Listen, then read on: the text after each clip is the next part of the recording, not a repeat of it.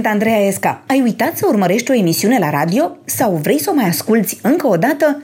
Atunci intră pe acest podcast. Invitații mei de astăzi sunt Măriuca și Florin Talpeș, proprietarii Bitdefender, una dintre cele mai mari companii de securitate cibernetică și software antivirus din lume. Bună ziua și bine ați venit! Bună ziua, Andreea! Bună ziua! Deși sunt la jumătate de metru, te aud ca, de, ca la radio. e bine, asta e foarte bine. Să știți că prima rubrică a acestei emisiuni se numește Autobiografia în 20 de secunde.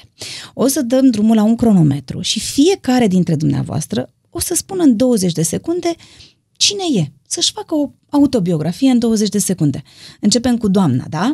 Deci fiți atentă că dăm drum la cronometru. Autobiografia în 20 de secunde.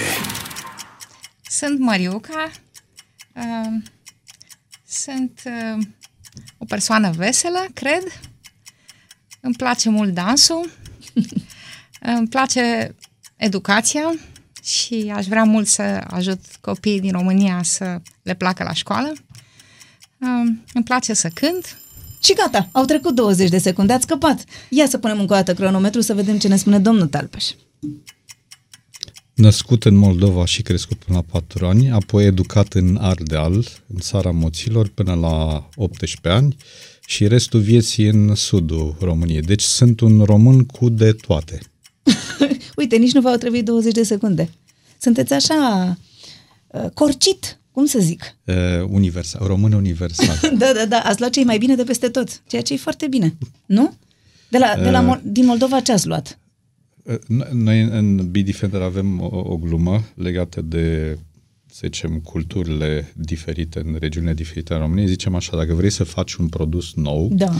iei un moldovean, uh-huh. pentru că e creativ, e un ardelean pentru că e să un muncească. bun inginer, uh-huh. e un bun inginer uh, tehnic, așa, și e un oltean ca să vândă. Da, și uite, deci, așa e toată echipa. Perfect, ați, ați reușit foarte bine.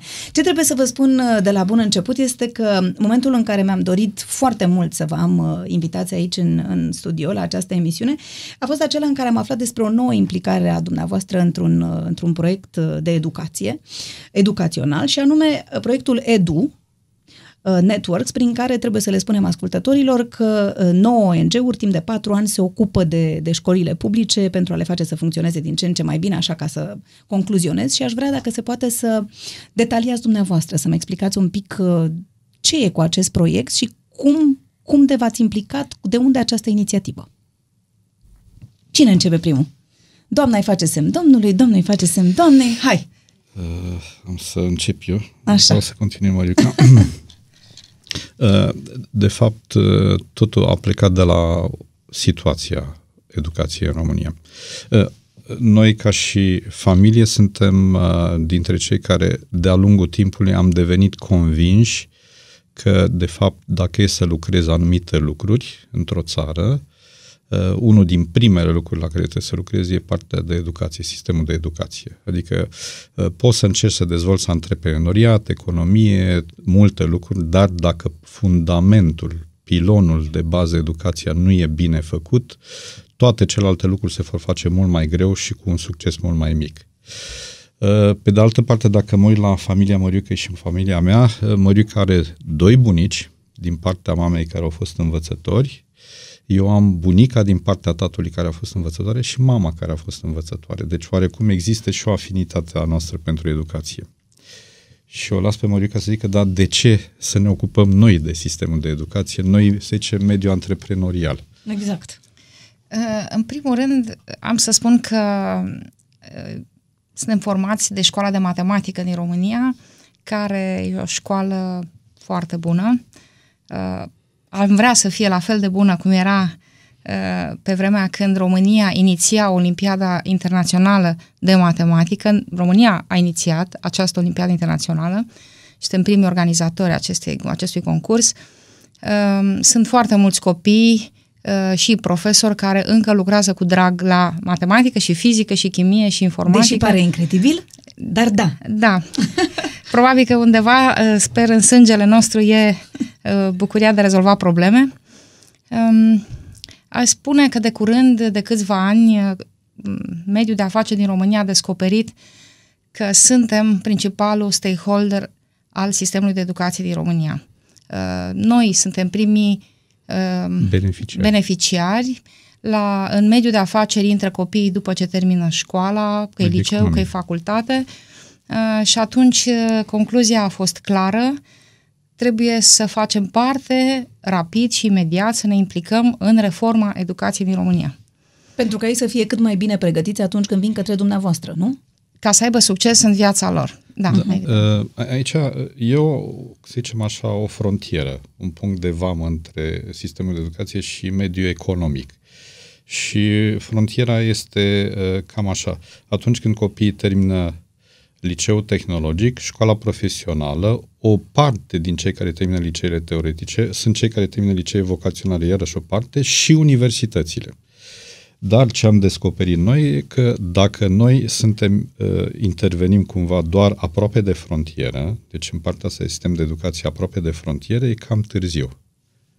Și atunci v-ați gândit să fiți implicați de la bun început, adică de la școala primară, Chiar dinainte. chiar dinainte de școala primară. Deci fundamentul educației, spun cercetători, cercetători din lumea largă, este învățământul chiar 0-3 ani.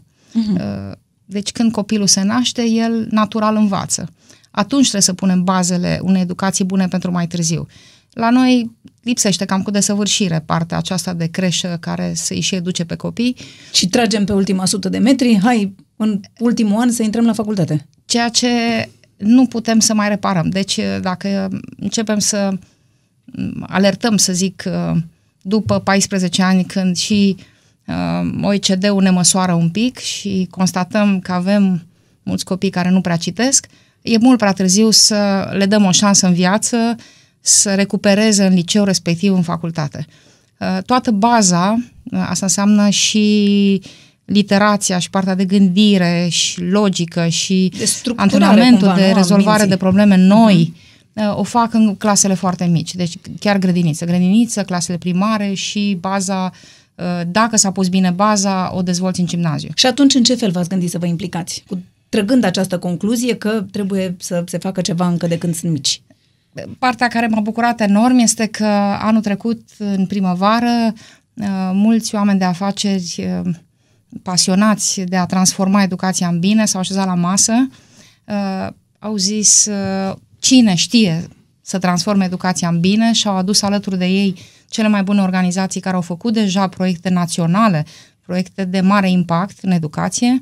Și așa am adunat cele 9 ONG-uri uh, și am zis haideți împreună, mediul privat, mediul ONG, care știe cum să ducă Experții copiii, în educație. experții în educație, cum să transforme școala în bine, haideți să gândim un proiect mare care să și fie transformațional, care să reușească să ducă uh, un grup de școli, că vorbim de o comunitate, uh, și de ce vorbim de o comunitate? Pentru că acolo se nasc copiii, merg la creșă, merg la grădiniță, la școală primară, gimnazială și liceu, deci este parcursul natural și normal al unui copil. Toată această comunitate care e formată nu numai din copii și părinții lor, dar și din mediul de afaceri local, instituțiile locale, evident școala, cu tot personalul din școală, toată această comunitate trebuie să fie transformată spre binele copiilor. A- Aș face aici o precizare. Atunci când vorbești de, am- de îmbunătățirea sistemului de educație, nu vorbești de trei luni, nu vorbești de 9 luni, nu vorbești de sub un an, care sub un an este media de viață a unui ministru al educației în România. Deci atunci când vorbești de schimbări în bine ale sistemului de educație, vorbești de mulți ani. Și atunci, pe un fond pe care toată lumea îl remarcă, uh, faptul că există o mare instabilitate a guvernării educației în România. Deci, încă o dată, durata de viață al Ministerului de Educație este de sub un an în România.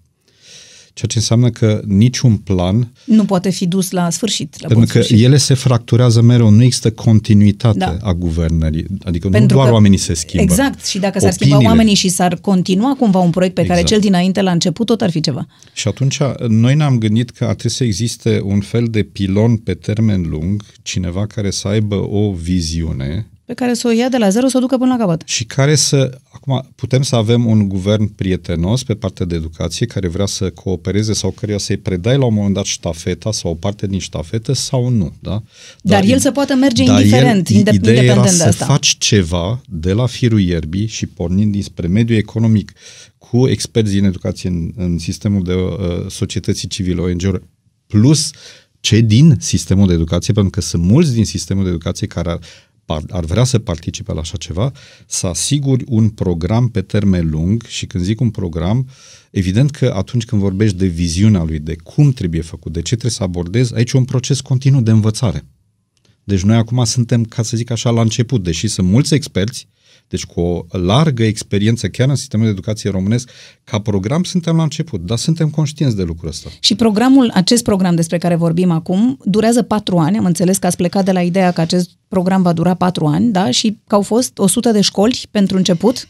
Uh, Noi s- credem că de- depinzând de regiune și de clusterul de școli, așa le-am numit noi, uh, poate să dureze 4 sau 5 ani. Uh-huh. Intervalul acesta de transformare a unei școli sau unui grup de școli uh, e testat și de alte țări. Deci, uh, și Statele Unite, l-am găsit în Malaezia, l-am găsit în mai multe locuri, experți care au mers acolo și au încercat să schimbe încet, încet, pas cu pas, cultura dintr-o școală, modul de lucru, uh, colaborarea între profesori, între părinți, comunitate și școală, au reușit să o facă în 4 sau 5 ani. Deci probabil că și la noi va fi la fel. Uh, Vom experimenta clustere unde 4 ani vor fi suficienți. În experiența altor țări ne spune că în al cincilea an, școlile care au reușit să ajungă la nivelul 5, cum spun uh-huh. ei, uh, sunt școli care le transformă și pe cele din jur. Adică sunt... Radiază în jur. Automat devin un model pentru ceilalți. Că model dorești chiar să fii și tu ca- contributor. Deci ele Ai chiar și ajută, ajută pe ceilalți. Ajută, ajută. Pentru că, practic, ce se întâmplă când vorbim despre transformare? Merg niște experți în aceste școli, în experți în educație din alte țări sau din România, care învață, nu? Pe profesori, pe directori, pe elevi, cum să facă să meargă mai bine Uh, Ideea nu este neapărat să te duci să o iei de la zero. Uh-huh. Împreună cu școlile, cu directorii acelor școli, cu profesorii din școala aceea, uh, să gândim obiective pe care ei și le doresc. Deci trebuie să plece și de la dorințele lor și de la lucrurile bune care se întâmplă în acele școli. Pentru că fiecare școală are un specific și are niște lucruri minunate pe care nici nu le știm acum când ne ducem să le vizităm, nici nu știm cât de mult, multe lucruri bune fac dâns, școlile acelea deja. Uh, Deci împreună cu dâns și stabilim aceste obiective și un plan de schimbare în bine pe care și-l asumă și îl doresc pe timp de patru ani. Școlile se înscriu undeva, vin și spun eu vreau să particip la, în acest program sau le găsiți dumneavoastră? Cum se întâmplă? Uh, Aplică, da. Aplică. Deci, aplică pentru acest, uh, a- Aplică acest online? Program. Aplică Câte- online. câte au aplicat acum? Uh, Avem Acum aproape aveți vreo 700, nu? Ați ajuns la 700. Doamne ajută! Din care vor fi selectate. Și vorbim despre școli publice. Da, numai școli publice Mhm. uh, și vor fi selectate 10 clustere. Asta e Un cluster având câte școli? În medie 10, avem și un cluster de 15 școli, vorbim de școli uh, personalitate juridică, pentru că Da. pe lângă aceste școli mai sunt școli arondate care pot fi uh, multe. Și ați început cu clusterul chiar de lângă... De la din, Brad. De la Brad. De la de, unde, Brad, da. de unde veniți. Din de, țara- unde, de unde ați crescut, că nici nu știu acum. Am fost educat. de unde ați fost educat. Adică de aia, dacă mă uit la educația mea, pot zice că eu sunt uh, ardelean. Moț e discutabil, cei de acolo zic că sunt, noi suntem crișeni. Da, da, da. o Să, parte să din nu moți, intrăm da. în asta, nu? Ca să nu ne supărăm cu nimeni. Nu, e, e în regulă. Da, am pornit chiar cu Bradu și acolo am gândit uh, următorul model, care probabil că va funcționa și în altele, în alte regiuni. Uh, dacă te uiți la, să zicem, un strugure de școli, da, la o rețea de școli... La uh, un ciorchine. la ca un ciorchin, o să constați că arată ca un lanț trofic. În sensul că există în orașele mici. Bradu e un oraș mic, e un oraș, să zicem, între 15 și 30 de mii de locuitori. Da? În vârful lanțului trofic găsești un liceu teoretic, un liceu tehnologic, o școală profesională. După care sunt școlile generale care alimentează cele trei unități. După aia sunt grădinițele care alimentează școlile generale. Și creșele care alimentează grădinițele. Și ele Mai sunt, sunt creșe? Da, oare? uh, crește sunt puține, Da, cum zicea asta e. Mariuca. Nu prea mai Asta e o sunt. problemă pe care sistemul de educație trebuie să o rezolve cumva și o idee este să favorizeze antreprenoriatul în creșe, Mhm. uh-huh. pentru că dacă ne uităm la numărul de unități școlare private, cel mai mare în zona grădinițelor. Și ar putea să existe stimulente pentru uh, întreprinzători că ele e să creeze creșe. E o mare nevoie. Pentru că, exact cum zicea Mariuca, noi pierdem o parte din uh, pregătirea copiilor, că e de când s-au născut. Okay? Și atunci vezi că un lanț trofic și în brada asta am făcut, ne-am uitat la liceu teoretic Avramiancu, la liceu tehnologic Crișor, la școala profesională Crișor, zice, ok, hai să ne uităm care sunt școlile care le alimentează, după care care sunt grădinițe și uite așa ai definit o regiune întreagă de școli și ăsta l-am numit cluster. De ce asta? Pentru că în afară de lanțul trofic, noi credem că poate să existe sinergie. Adică mai ușor ajuți, faci o schimbare atunci când sunt mai mulți din mai multe școli. Cum e? La început poți să ai niște campioni, adică niște oameni, niște profesori Niște care vârfuri. ei deja uh-huh. vor și abia aș- ar fi așteptat așa ceva și care sar de la început în tren. Dar sunt și unii care sunt mai greu de majoritatea mișcat, nu? Sau sunt uh, de frică, neîncrezători. poate, pentru că nu știu nu, nu ceva numai. nou, poate. Sistemul și... de educație, din păcate, ce s-a întâmplat în ultimii 47 plus uh, aproape 30 de ani, a creat o neîncredere în schimbare. Mhm. Uh-huh. Și atunci sunt foarte mulți profesori care ei nu cred că se pot, se pot schimba lucrurile.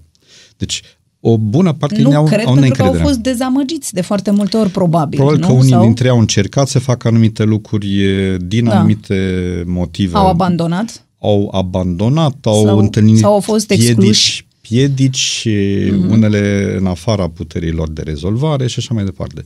Și atunci încep cu câțiva și dacă ai mai multe școli sau grădini, mai multe unități școlare, cum zicem noi, ai șansa să strângi un grup mai mare de campioni care pot să tragă trenul ăsta înainte împreună cu experții, împreună cu noi și așa mai departe. Trebuie să vă spun că am vorbit și cu directorul de la școala Ferdinand din București, cu doamna Violeta Dascălu, pentru că am vrut să văd și care a fost, nu știu, care e feedback-ul apropo de acest program din partea cealaltă a, a barierei. Eu am intrat într-o aplicație pe care putea să o acceseze orice director din această Românie și ceea ce ni s-a oferit a fost la cel mai înalt nivel, a fost cred că echivalentul unui MBA. Pentru că am beneficiat de trainer din Australia, de la Education Change Makers, care au un concept de lucru cu directorii unic în lume și care pregătesc directori în toată lumea. A fost o, o modalitate prin care am văzut că se pot realiza lucrurile altfel, că nu neapărat ai nevoie de bani ca să faci calitate, că relațiile umane sunt foarte importante. Apropo de asta, fac o paranteză, am beneficiat inclusiv de, de cursuri care au fost susținute de, de psihologi și de oameni specializați pe relații și nu-ți ascund faptul că am învățat să-mi stabilez relațiile inclusiv în propria mea familie. Deci a fost transformator. Credeți că dacă ar avea parte toți directorii de școli publice din țara asta de asemenea cursuri, ar fi mult mai bine pentru noi toți? Doamne Dumnezeule, ar fi... Cred că România ar înflori, pur și simplu. Pentru că trezește conștiințe și trezește oameni. După ce ați participat la aceste cursuri, ați uh, transmis cumva mai departe profesorilor ceea ce învățați acolo? Da, sigur că da. Uh-huh. Ei sunt Deci în pe urmă ați materia făcut, un, vie. pe urmă ați făcut, un, uh, ați făcut Da. o, o altă clasă de profesori cărora Da. le-ați predat. Da, da. Facem și facem exerciții zilnic, noi cu noi, noi cu ceilalți. Da, ne-am schimbat toți. Dacă ar fi să transmiteți un mesaj ascultătorilor noștri, printre care probabil că sunt foarte mulți părinți, profesori, elevi, ce mesaj ați vrea Ar fi- să transmiteți? Relațiile umane sunt cheia unei vieți sănătoase, iar un director de școală are nevoie de curaj și responsabilitate. Dumneavoastră vă mai amintiți de prima zi de școală? Eu nu. Da? Uh, un pic așa. Da. Uh, Știu că îmi doream foarte mult să merg mai devreme la școală, uh, cu un an înainte, dar nu m-au primit. Uh, a- Am, uh, având un frate mai mare, la patru ani îi făceam temele și pe la cinci ani o rugam Cum așa? Adică el avea câți ani și dumneavoastră câți ani? pe șapte și el avea și... Și la patru ani făcea temele? Da. Să nu spuneți că la matematică. Păi era, el era clasa întâi, sigur, temele însemnau uh, bețișoare și cifre, dar îmi plăcea foarte mult să îi completez lui caietul, așa că la cinci ani o rugam pe mama mult de tot să mă dea la școală, da. Nu m-au primit. Uh, mi-am și eu ceva totuși. Uh, Bradul, atunci era în construcție, erau doar câteva blocuri, e ceea ce atunci era orașul nou, care acum e orașul vechi, evident. Da, da, da, da. Așa. Și ții minte, mama era învățătoare și făcea naveta la Mesteacăn. Uh, naveta o făcea pe jos, deci trebuia să plece din timp, erau vreo șapte kilometri cu urcat, dealuri, nu știu ce. Nu mai aveai nevoie de sport. Uh, nu, așa. Și uh, noi stăteam undeva și ca să ajungem la școală, mergeam împreună cu sora mea, țin minte că mergeam de mânu- mânuță, mergeam vreo un kilometru, un kilometru jumate și asta țin minte și erau zile la cu soare, era septembrie. E, e, Întotdeauna toamna pentru mine e ceva special, pentru că, nu știu, mi-amintește de revenirea la școală și sfârșitul verii da? și de momentele alea în care mergeam de mânuță, soare în jur, în valea, în valea Bradului, acolo, în valea Crișului Alb. Da, frumos. Dar dacă vă gândiți la noastră mici, cât de mici, așa, care e prima amintire pe care o aveți? Cum vă vedeți? În ce... Aveți o imagine anume? Nu știu, când erați mic, mic, cel mai mic și făceați ceva anume? Măriuca care memorie bună. Are o Uh, arhivă bună. Jucam fotbal în parcul din fața blocului, uh, având un frate mai mare sau poate că mi-a plăcut să joc uh, tenis cu piciorul, fotbal. Uh, Cred că astea sunt primele amintiri din parcul de lângă blocul nostru. Unde stăteați? Uh, Parcul Floreasca. Uh-huh. Noi ne-am mutat exact când se construiau blocurile acolo și parcul Locurile de-abia turn. Uh, blocurile turn. Uh, Parcul de-abia fusese montat, așa să zic, au crescut copăcei sub ochii noștri și toată ziua eram în acel uh, parc cu prietenii din toate blocurile. Aveați gașcă de copii mare? Mare. Și vă jucați, astea erau jocurile copilăriei? Jucați fotbal? Da, și fotbal cu piciorul? dacă mai știți reclama Tenis de cu la piciorul, da. televizor cu uh, tatăl lui Ionel sau mama lui Ionel, cam așa era. Uh, Strigau la geamurile de la bloc, nu lăsați afară, haideți da, da, afară. da, da, da. Deci era o bucurie să termin temere repede. În jumătate de o oră aveam, îmi puneam ceasul să le termin ca să ies afară. Și dumneavoastră? De ce vă Uh. jucați la Brad? Oh, ce frumos e să stai într-o zonă de dealuri. Aveam Valea Crișului, aveam Luncoiul, apele, de- eram bloc, dincolo de apă era câmpia. Mm. Dincolo de câmpie, care se zicem era de vreo 100 de metri, era dealul. Așa că jucam fotbal de dimineață până seară, uh, erau stativele alea de bătut covoare, care încă existau când eram mici. Clasicele. Ale erau clasicele porți de fotbal, da? Da, noi, noi făceam și gimnastică acolo, eram și Nadia Comăneci. Uh, Da, ui- a- asta chiar mi-amintesc că la, la bloc, în casa blocului, la parter, era acolo unde ajungeai din față în spate, era o cămăruță și acolo mi-amintesc că am făcut primul spectacol. A, Nu eu am fost inițiator, eu am fost, uh, na, că se vede că urma să ajung în sudul României, eu am fost la care se ocupa de bilete. erați un antreprenor de mic. Ați vândut biletele. Ceilalți făceau spectacol. Și erau, erau scumpe biletele. Nu mai țin minte, Își cred că permitea era toată scara 50 să... de bani. Era, își permitea toată scara să vină la spectacol. Blocurile din jur. Blocurile Ah, din jur. era Mi-aduc pentru aminte mai că multă în lume. spate era un bloc la care era uh, cei mai buni prieteni ai mei din copilărie, cei cu care am copilărit, era o familie de etnici maghiari, era uh-huh. familia Borat, Pauli, Ili, așa. Uh, am învățat câteva înjurături în maghiară, așa. Da, nu- nu putem Când să le eram spunem acum, da, da. Uh, ei făceau parte din spectacol, în blocul din spate era o familie eh, greceanu, uh, pe cel mare îl chema chiar Florin, de țigani, uh-huh. da? și ei făceau parte din spectacol, Păi. așa că eram uh, unul Aveați, și unul, aveați o trupă numai serioasă. talente. Normal că vindeați ușor biletele. Aveați calitate. Dar dacă v-ați gândit, nu știu, la un gust sau un miros care vă poartă în copilărie imediat. Uh, La mine era uh, asta puțin mai târziu, când am ajuns adolescent, uh, mergeam să învăț pe deal. Și când zic pe deal, nu știu, poate e greu să-ți imaginezi azi, dar era iarbă, flori, câțiva copaci, păsări și găze. Era mirosul ăla de iarbă și de flori, și la nu-l pot scoate, de aia și astăzi eu te saut gâze care sunt în jur, e, mă, mă liniștește. Și mă, un gust? uh, gust. Pe acolo aveam Nu știu, că mâncați ceva și, a, uite, asta mi-aduce aminte de când eram eu mic. uh, merele din zonă. Merele? Merele din zonă, da. Mhm. Uh-huh. Erau niște mere mici, nu erau mere mari. Uh, și Morica, de fapt, ea când caută mere la piață, dacă vede mere perfecte, nu le alege în niciun caz. Nu, Trebuie nu, să fie înseamnă mere că întotdeauna ceva nu e în regulă cu imperfecte. ele. Și dumneavoastră?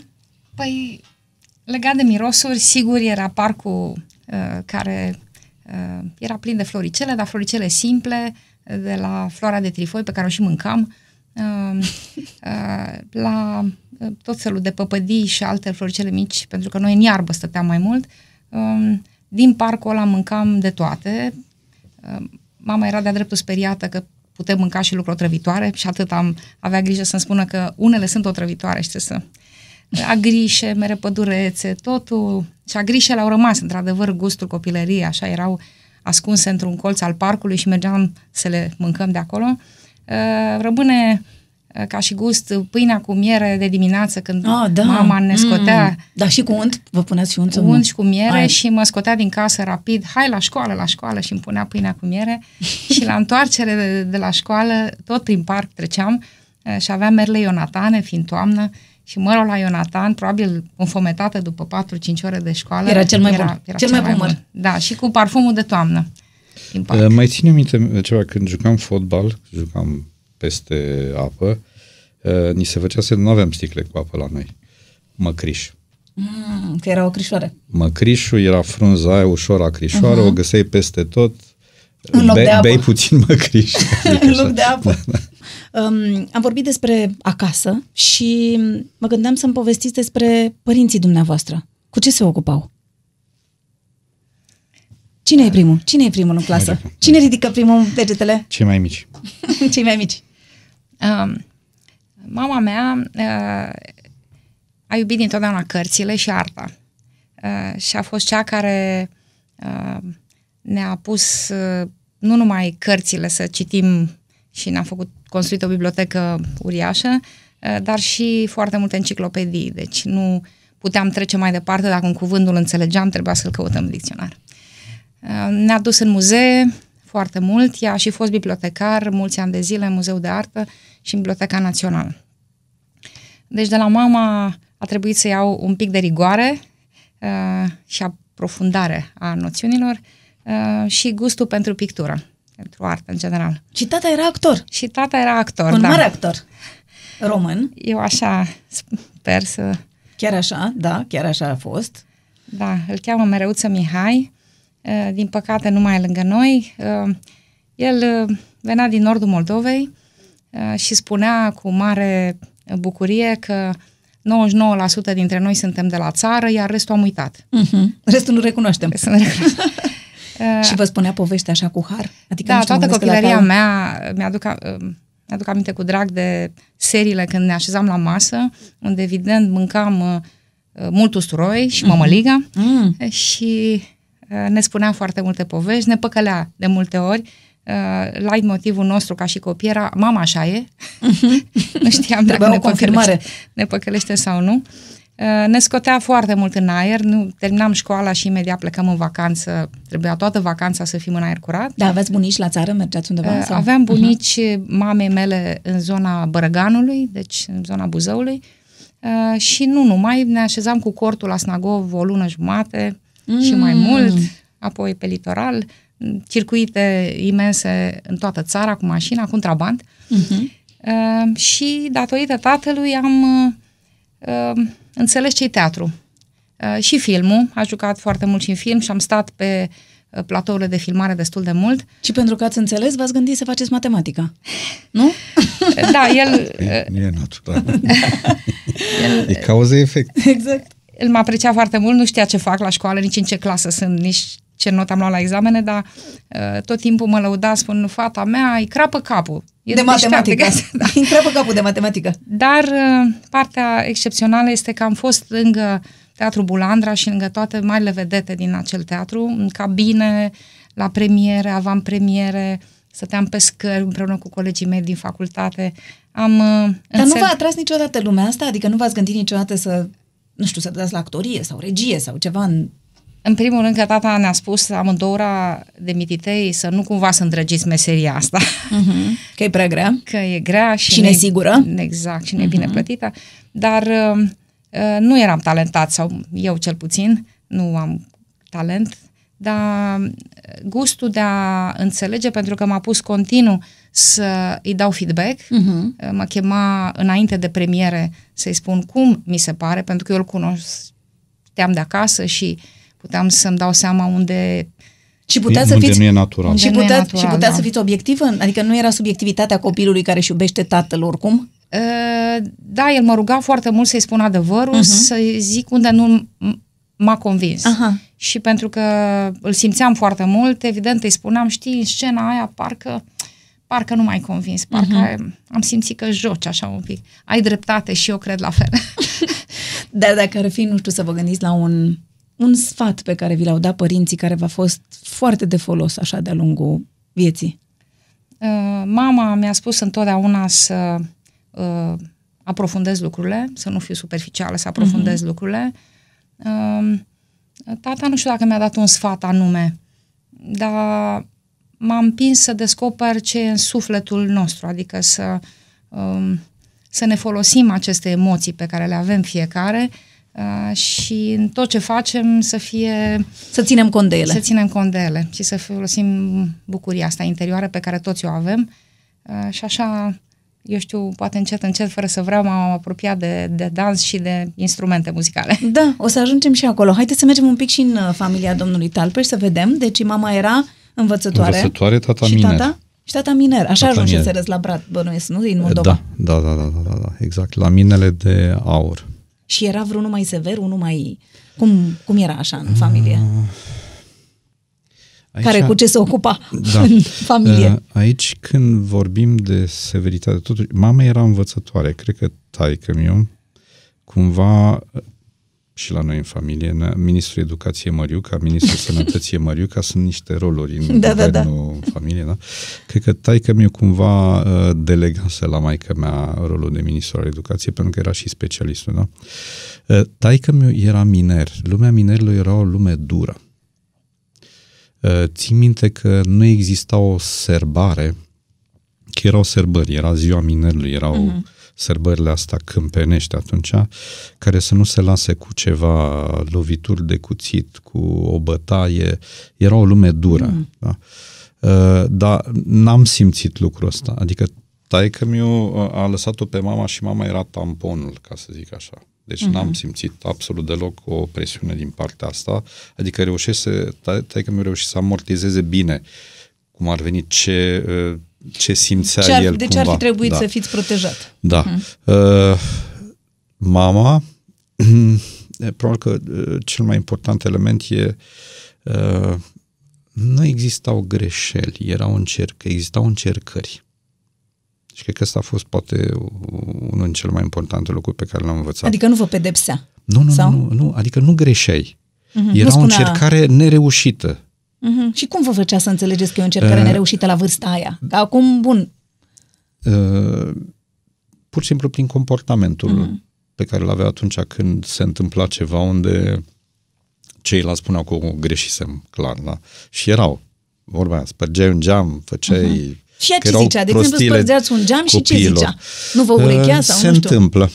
Așa zicea, Evident se întâmplă. că, evident că Vă luați papara sau nu? Nu, nu. la- adică nu, vă... Nu, nu, nu luam papară, ci la un moment dat se întâmpla că uh, ne povestea cum se putea face și așa mai departe. Adică urmau niște lecții, dar nu sub forma ai greșit, în genunchi, cureaua Deci și era o mai departe. avangardistă a parentingului, așa înțeleg eu. Uh, nu știu. Uh, poate că asta o văzuse din familie sau așa simțea, dar era asta uh, cuplată cu modestie, o modestie și o simplitate a omului. Uh, era învățătoare, da? Și asta ni, ni le-a transmis. Adică, uh, că ai întrebat-o pe Măriuca legat de sfaturi, eu nu mi-amintesc de sfaturi, dar amintesc de efecte. Adică era chestia cu, dar ce face? Mhm. și prin ce făcea, prin comportament, ne inducea și nouă un anumit comportament. Și încă o dată, cea mai mare lecție pe care a fost, a fost legată de ce putea să fie de încercări. Și ții minte o scenă, uh, să zicem, eu în liceu eram clasa 9 premiantul 1, clasa 10 premiantul 1, clasa 11 premiantul 1. Între a 12-a uh, mi-a trecut mie așa prin minte că aș putea face ceva mai bun decât să merg la școală. Ce idee! Asta după trimestrul întâi. Uh-huh. Uh, și mi-a trecut prin minte că aș putea să mă duc să învăț. Sora mea deja era studentă la Facultatea de Informatică la Timișoara și că m-aș putea duce să învăț la biblioteca facultății. Să nu mai Mai pierdeți liber. vremea la școală. Cum ar veni? Ok, probabil că erau așa tot felul Da. de gânduri copilărești, Da. dar mă rog. Și țin minte că într-o seară mama deja era în pat, se culcase, adică se puteze în pat și m-am dus și am spus că aș vrea să. Și? În loc să-mi zic că nu se poate. Să-ți iasă e din o cap mare prostia greață asta. să-ți iasă exact, da? Mama m-a încurajat. Adică asta Chiar, era, chiar e- era deosebită nu, pentru e- vremurile era respective. chestia asta cu... În, e o încercare, poți să încerci. Probabil că știa că există o plasă de siguranță undeva, da? Dar Știu, era, mi se pare adică foarte- m-a, m-a, m-a încurajat să încerc. Chit că încă o dată uneori dădeai cu capul de zid. Da? Și ați făcut, ați terminat liceul la fără frecvență. Am terminat liceul la fără frecvență. Deci și ați unde încercat și ați și continuat, n-a mama fost a o făcut idee pentru doar. ea, Da, da, mama a făcut pentru ea un, un mic compromis, în sensul că dacă terminai toți anii de liceu la, cu premiul întâi, era înscris în cartea de aur. Eu n-am mai fost șeful de promoție, deci n-am fost în cartea aur. Mama a renunțat la lucrul ăsta. Ea știa lucrul ăsta. Dar mi se pare extraordinar, Da, da, adică da, da. mi, mi se pare ceva aproape foarte, foarte greu de făcut și acum, da, păi atunci. Da. Și nu știu, nu era, de exemplu, erați într-un oraș mic, de provincie, da? Aha. Nu era, nu se gândea că, nu știu, o să-i fie rușine, ce o să zică vecinii, ce zice Oh, nu știu care, că nu s-au- mai e la școală copilul. S-au întâmplat multe, pentru că uh, în acea vreme nu puteai să pleci de-a dreptul. Deci eu vreau să plec, să Da. pleci. Nu. Și trebuia să pleci cu un pretext. Iar pretextul sub, după, sub care am uh, făcut eu mișcarea asta a fost că am făcut o nevroză astenică și aici a fost o poveste întreagă, pentru că m-am dus la doctorița școlii, care n-a acceptat. Și atunci m-am dus la medicul de neurologie al județului, exista un medic neuro- neurolog pe județ. Pe vremea citeam mult critica literaturii, teorii literaturii și s-a încins o discuție pe un subiect drag uh, amândurora, da? Cu neurologul și neurologul la sfârșit a zis nu prea Uite, ai nimic, pentru dar că ești- uite-te, pentru că dar ești uite, foarte o bun, zi. te scot nebun. Nu, nu, nu, nu, nu, nu. A zis, "Uh, n-ai nimic, dar uite-te, uh, n-ai nimic. Da. Zic că, dar nu-mi dați și mie o scutire, ceva, ce îți dau o scutire de o zi. Ah, nu bun. Ei, și cu scutirea de o zi am- m-am dus și am zis am neurostenia astenică, te să mă mut la fără frecvență. Doamne, dar mie nu vine să cred că părinții au fost de acord, asta e ce nu înțeleg. Da, da, adică au asta fost- mi se pare... Au fost, au fost de acord. Doamne, E, nu știu, e da. curaj mare, dar eu cred că asta am învățat și noi mai târziu, e încrederea aia care să fie nelimitată pe care Și în trebuie plus să o nu ai știu în cum de v-a copii. venit ideea asta și cu care să fie motivul, mă rog. Um, făceau lecțiile cu dumneavoastră părinții când erați copii? Um, Nu? Nu mi-aduc aminte, nu. Um, cred că mama s-a uitat uh, că îmi fac lecțiile până în clasa 5 deci clasele primare, dar nu m-a ajutat niciodată, doar așa cred că așa a verificat. Uh-huh. Din clasa 5 mi-a și zis, știi, chiar de m-aș uita, nu mă pricep deloc. Um, uh, am avut marele noroc uh, să am la clasa 5 un profesor foarte sever la matematică, dar care și preda foarte bine, dar extraordinar de sever, care evident ne-a trântit un 5, dacă nu mi-aduc aminte, 4-5 în prima zi. De ce? Uh, nici nu mai știu de ce am luat acea notă mică, oricum uh, pentru mine a fost un mare șoc, uh, dar îmi plăcea enorm cum preda și pretențiile lui, deși erau foarte mari, uh, mi se păreau motivau. justificate, da, Mhm. da, da, da. Și după aia v-a încurajat? Adică v-ați v-ați Nu, nu împrietenit? m-a încurajat niciodată. Uh, De fapt, nu aveam încredere în fete în general. Aolea, Uh, nu credea că Vedeam- suntem de matematică. și asta e valabil pentru mulți profesori pe care am întâlnit și ulterior în uh, liceu, facultate. Încrederea în fete pe vremea aceea, sper că asta s-a schimbat un pic, era foarte mică în zona de științe. Uh, Așa că mergeam la Olimpiade și niciodată nu știam dacă am luat sau nu am luat acea fază a Olimpiadei și mi întrebam colegii din clasă băieți că ei știau. Și atunci îi întrebam pe ei, știi cumva am luat și eu? Da, da, da, ești pe listă, da, da, da. Mergi Păi la și faza el, următoare." dacă a văzut că erați bună și că luați premiul la Olimpiadă, nici măcar așa? Uh, nu, Poate se gândea că nu trebuie să faceți Nu m-am matematică, curat. nu? Da, uh spunându-i mamei în clasa 8 când uh, dânsul s-a mutat de la școală și am plecat și eu, uh, lăsați-o, doamnă, că fetele se mărită, se îndrăgostesc, Da, uh, să-i- părăsesc să-i treacă mat- cu matematica exact. asta. Ce-i o să prostea asta? părăsească matematica, ușor. Ceea ce nu s-a întâmplat. Da, că am uh, iubit matematica și până la sfârșitul facultății și astăzi. Cineva trebuie să iubească și matematica pe lumea asta. Sunt mulți. Da. Da, încă se întâmplă astăzi, adică încă noi ne uităm la facultățile tehnice lucrând în tehnologie, ne interesează mult facultățile tehnice și când vorbim de partea de informatică automatică, încă sunt, atunci când vorbești de ingineri, încă numărul de fete este mic ca studenți. E adevărat că aici Dar este credeți că a, din cauza asta sunt descurajate pe parcurs? E, sau... Descurajarea e foarte fină, atenție. Lipsește mai degrabă o anumită încurajare. Pentru Aha. că, de, de exemplu, dacă ne uităm la România, România este un, un capitol la care România chiar stă mai bine decât multe, multe Mhm. țări europene. Dacă ne uităm la numărul de studenți fete în facultățile de tehnologie, da? Mhm. Deci stă mai bine. nu cu mult, dar stă mai bine clar.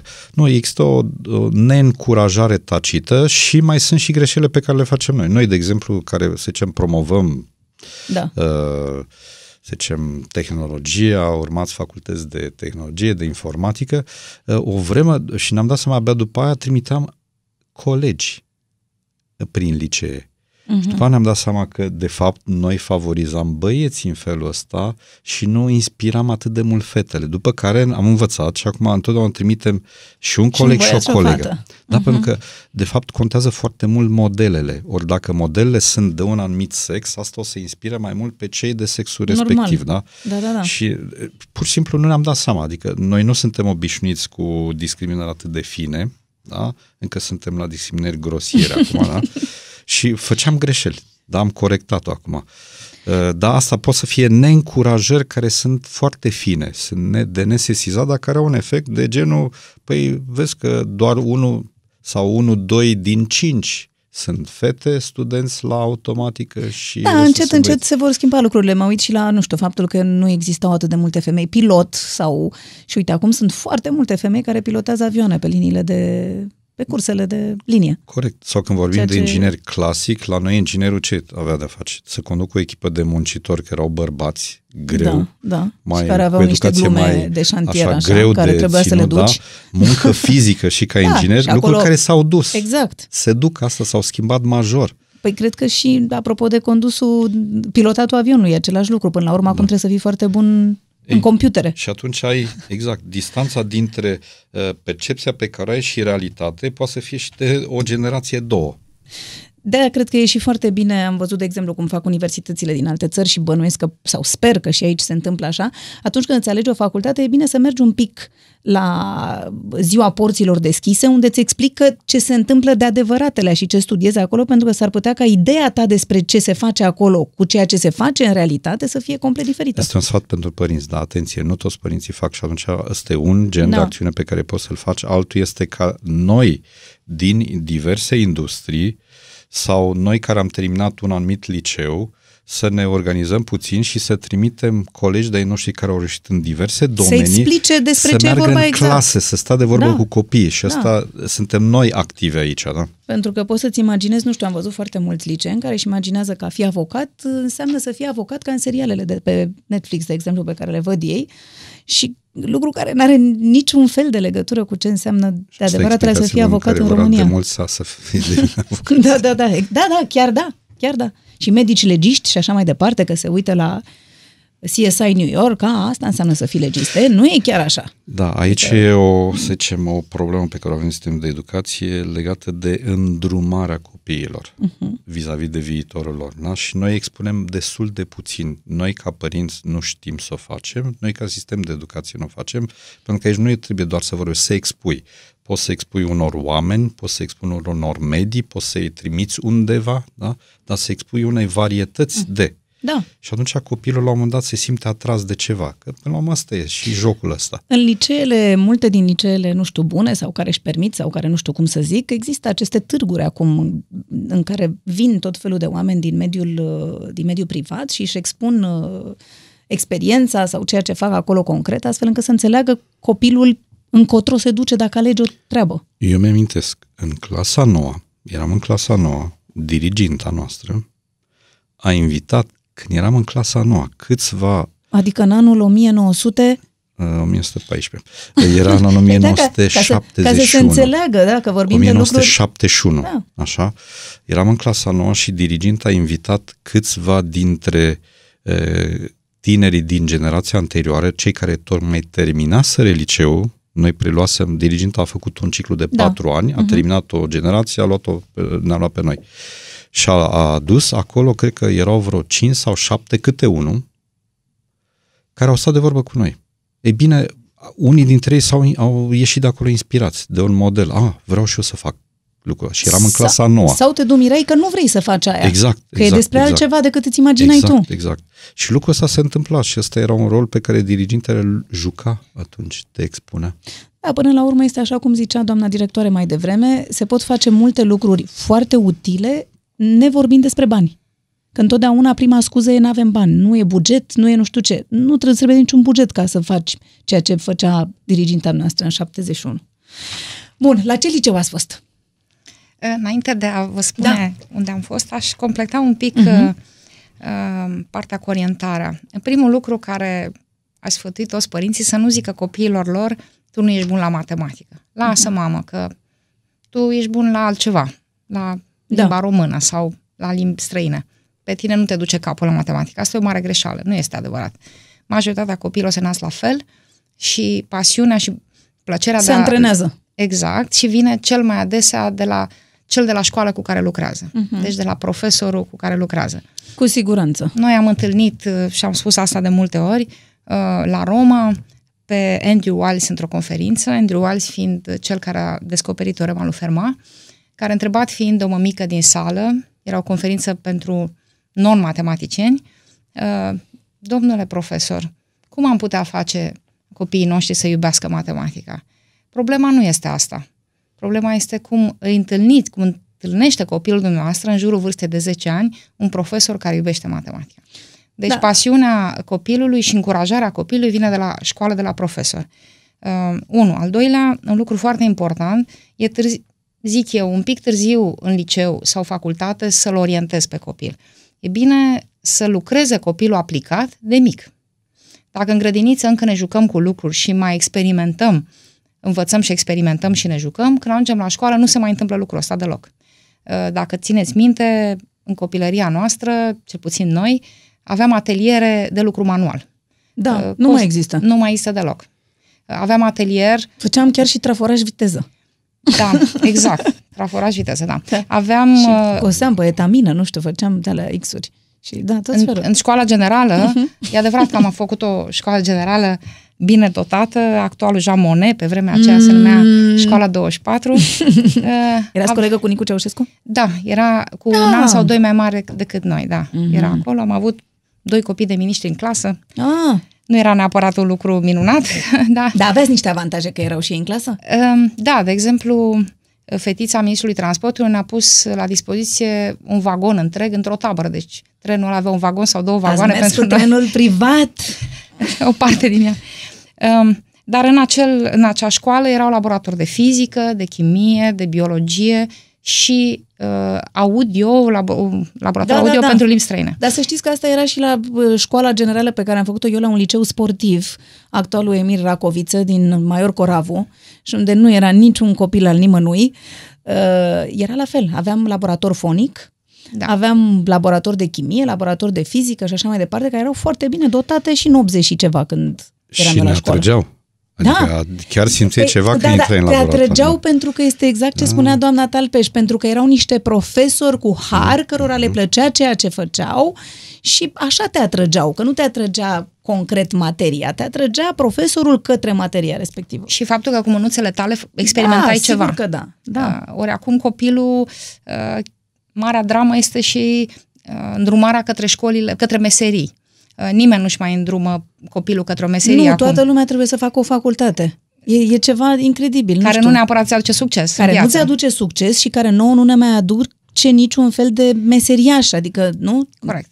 Da, sunt întrebați câți copii din aceștia care intră în învățământul profesional și tehnic la clasa nouă în timpul gimnaziului au experimentat ceva, acel traforaj, uh-huh. uh, nu știu, modelare, um, Roboței. roboței, orice fel de lucru manual. Uh, mulți dintre cei care îi preiau la aceste licee tehnologice sau școli profesionale spun că nu știu ce la un clește, un cui.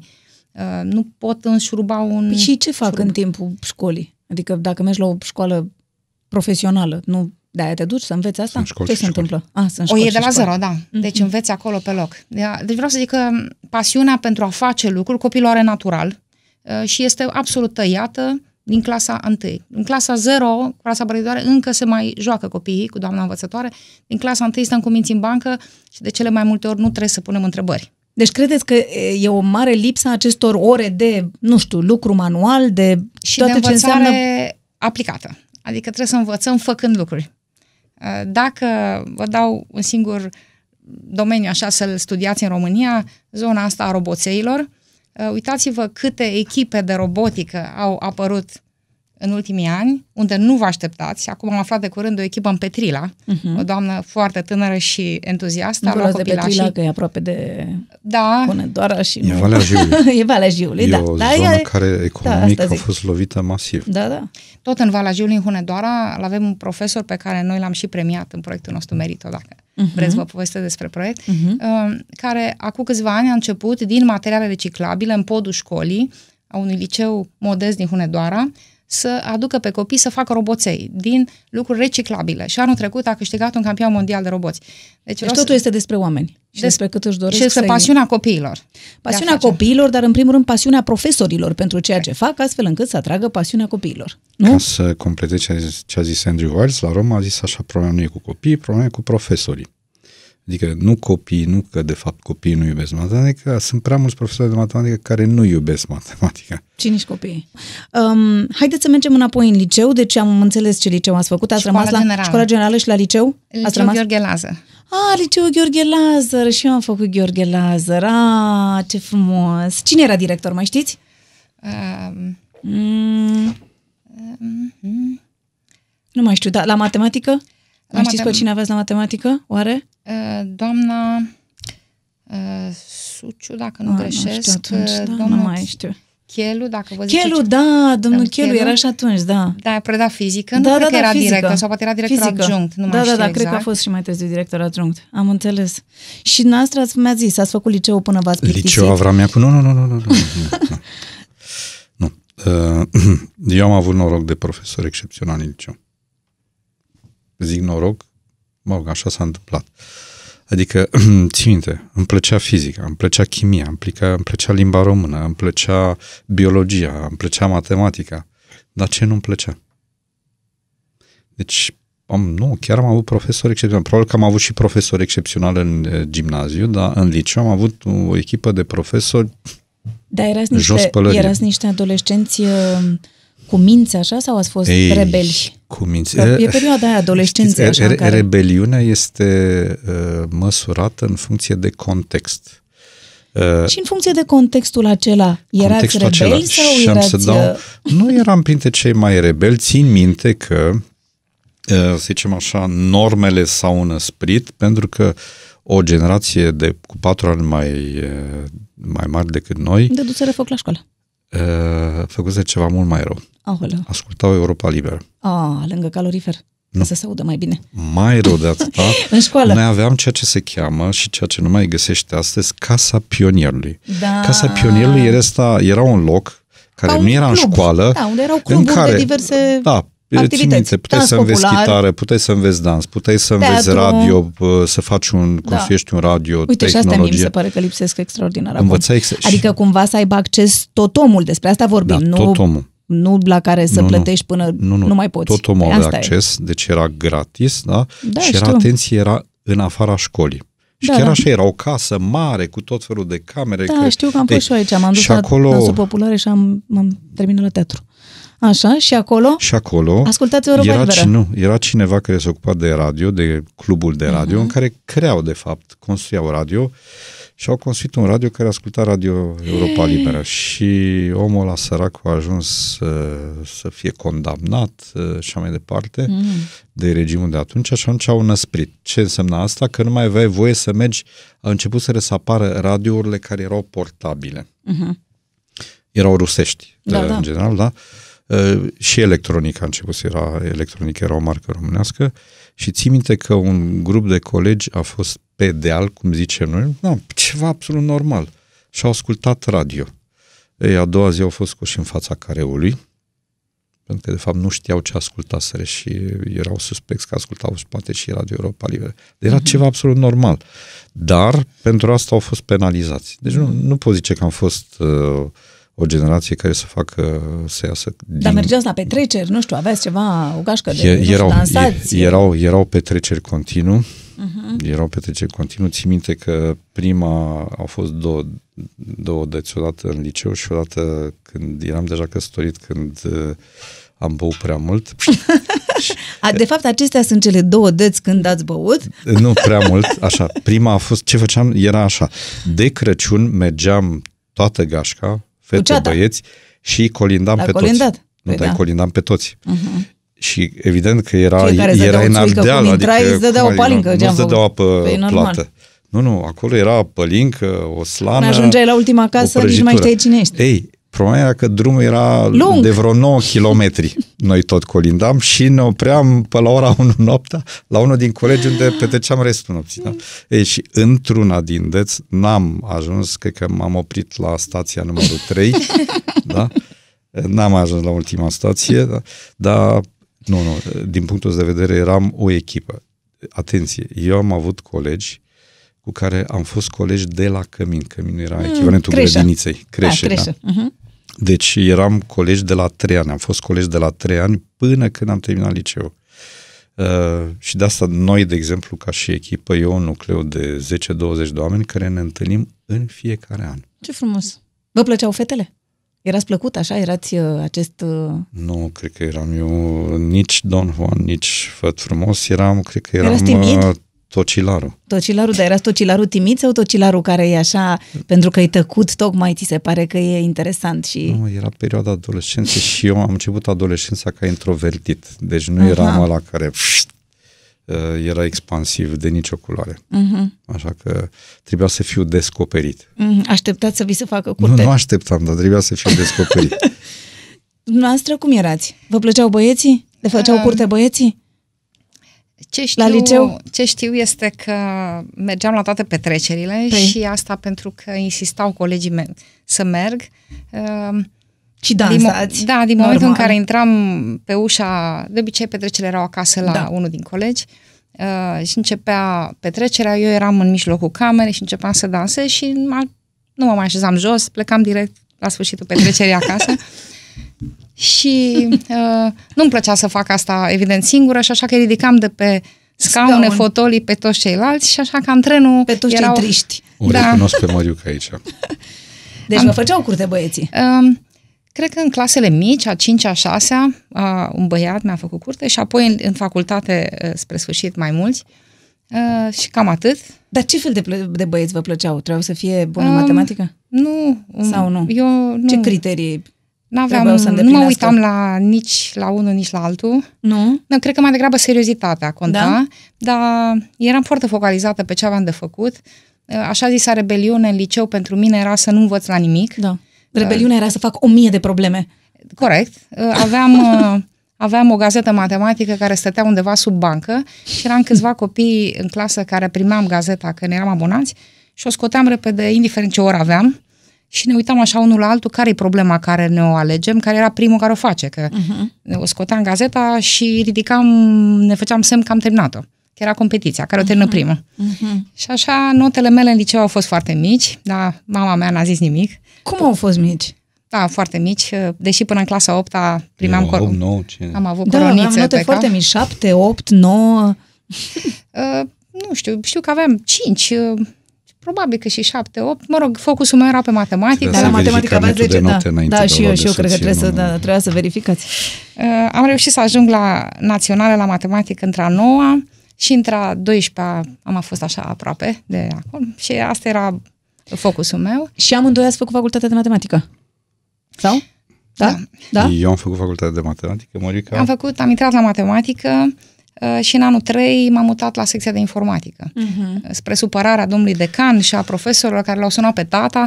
Tata nu știa nici măcar unde sunt studentă și în ce an, în fine. Și nu Da. înțelegea de ce îl deranjează cineva? E, Da, da, da, da, și ce lucru grozav și Da. rău a făcut fata Da. lui. Uh, Mă încercau să mă convinge să nu să mă convingă să nu mă duc la matematică, la secția Informatică. de informatică, Uh-huh. dar eu uh, am insistat, nu pentru că am înțeles eu ce cu informatica, dar se auzea așa că repartițiile care Sunt mai bune. da, cele de la secția de matematică era unde se aude, de, se aude trenul, nu unde Mhm. trece trenul. Uh-huh. Pe unde se aude așa trenul. și am zis, ok, parcă n-aș vrea să mă duc așa undeva Totuși să unde... fie o haltă Bucureșteancă. măcar. Da. Bucureșteancă. Păi, nu? Că normal. E gândire de bucureșteană, asta e Normal. clar. Da. Da. De mitici, cum ziceam da. noi. De în Brad. sudiști. Dar mi-a plăcut foarte mult în facultate și asta e un altă, să zic, rebeliune. Mama nu știa nimic de mine. Mergeam să pregătesc copii la matematică. Deci, Mhm. uh până seara la 10-11 seara, după ce terminam orele astea, rămâneam la bibliotecă, învățam și seara m, dădeam lecții 2-3 copii pe zi. Și când v-ați cunoscut? V-ați cunoscut în facultate sau după? Uh, Zi tu. Da, e, să zic că eu l-am descoperit. Da. A, că păi, tot păi, vorbea da, de... am, am înțeles asta, că aștepta să fie bă, găsit. Am înțeles. Da. Și deci când l-ați găsit? Um, păi eu uh, dădeam uh, deci multe lecții de matematică și ambiția era să acești bănuți cu care mă întrețineam eu în studenție să fie ai mei. Uh-huh. Numai că vacanțe copiii n-aveau nevoie de aceste ore, așa că l-am rugat pe tata, nu mă ajut să mă angajez o lună, că mă rog să mă duc la mare și n-am, mai N-am am bani de niciun mare. Exact. Și bine, haide să mergem. Și ne-am suit în mașinuță Trabant. și în Trabant. Ne-am dus pe calea Floreasca, că acolo era blocul nostru și la primul bloc, pe stânga, nu știam ce e, ne-am oprit. Părea așa un bloc de birouri și era Institutul de Tehnică de Calcul.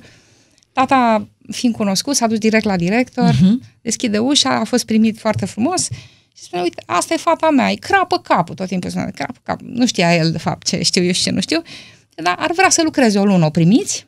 Sigur, o primim. Și dânsul a sunat un domn șef de laborator și așa am ajuns în laboratorul unde Florin lucra.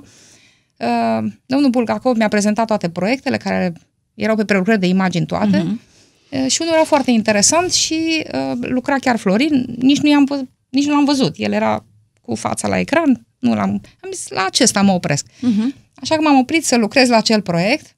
Uh, am lucrat un pic, un fel, mai degrabă l-am, m-am uitat ce face el, n-am lucrat. Uh, și în uh, septembrie a trebuit să-mi iau lucrarea, fiindcă anul 4, lucrarea de diplomă. Gândindu-mă la prelucrări de imagini, am cerut profesorului de la facultate să-mi fac lucrarea în prelucrări de imagini. Însă încântat, domnul Calude a zis, sigur că da, aveți cine să vă ajute? Cred că da. M-am dus uh, la, Înapoi? Domnul, la domnul Talpeș, da?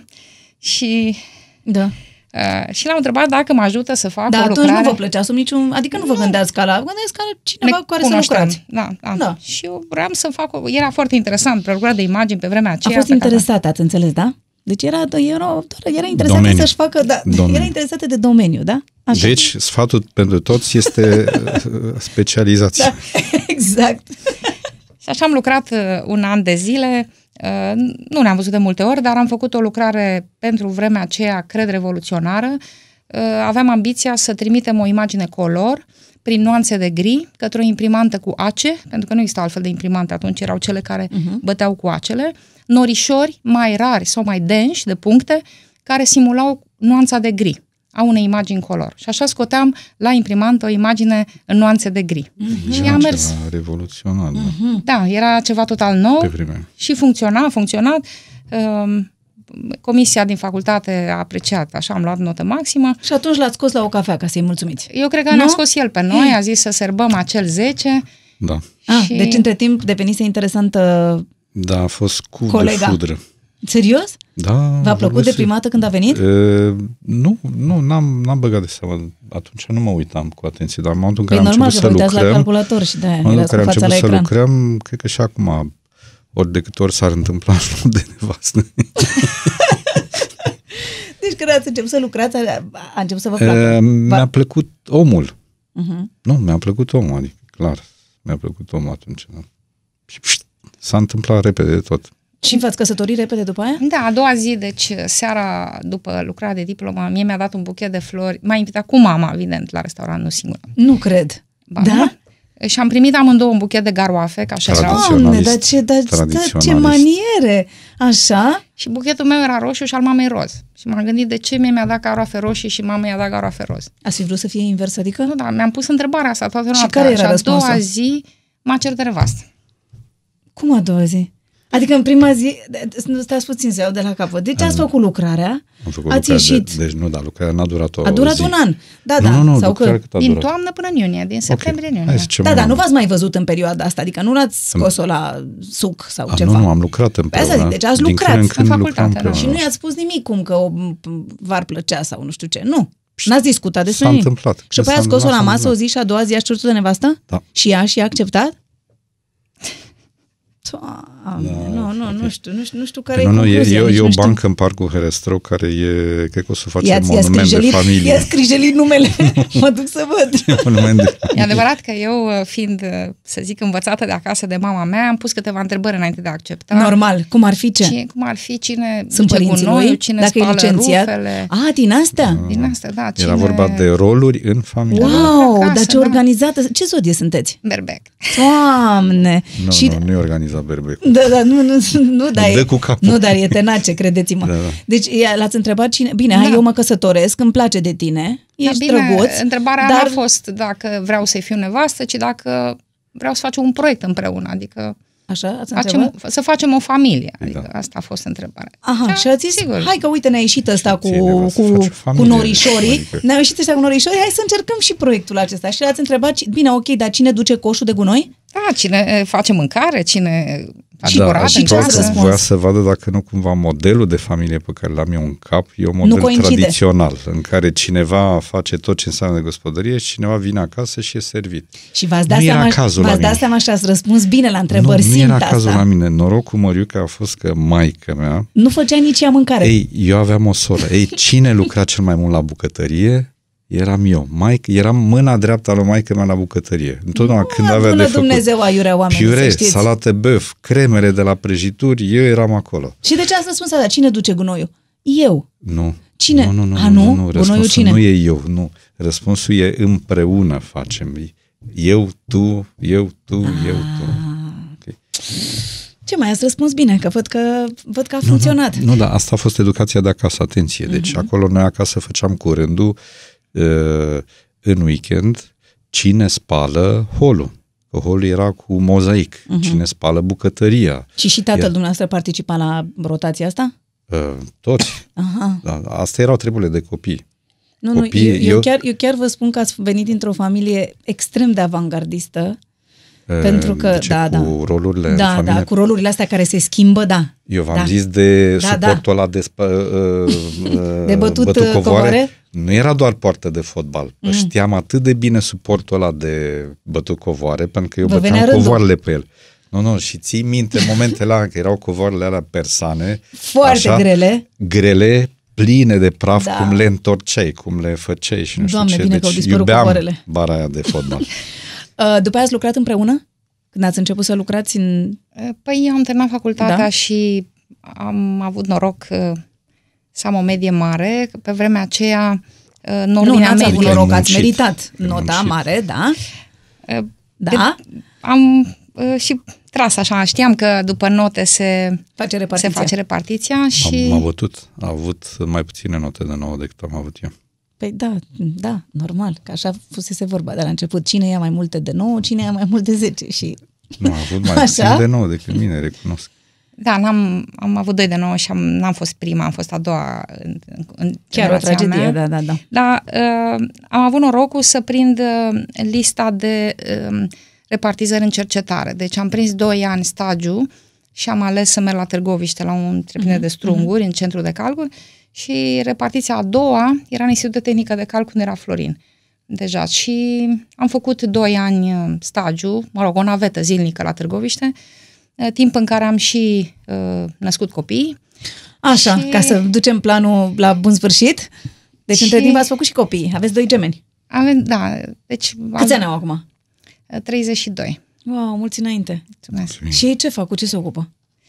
Uh, Deci au terminat... Ei sunt uh, poeți, cum era acum să-mi spuneți. Ei cântă. Ce fac? Nu, nu, nu, tot. Nu. Uh, zic eu?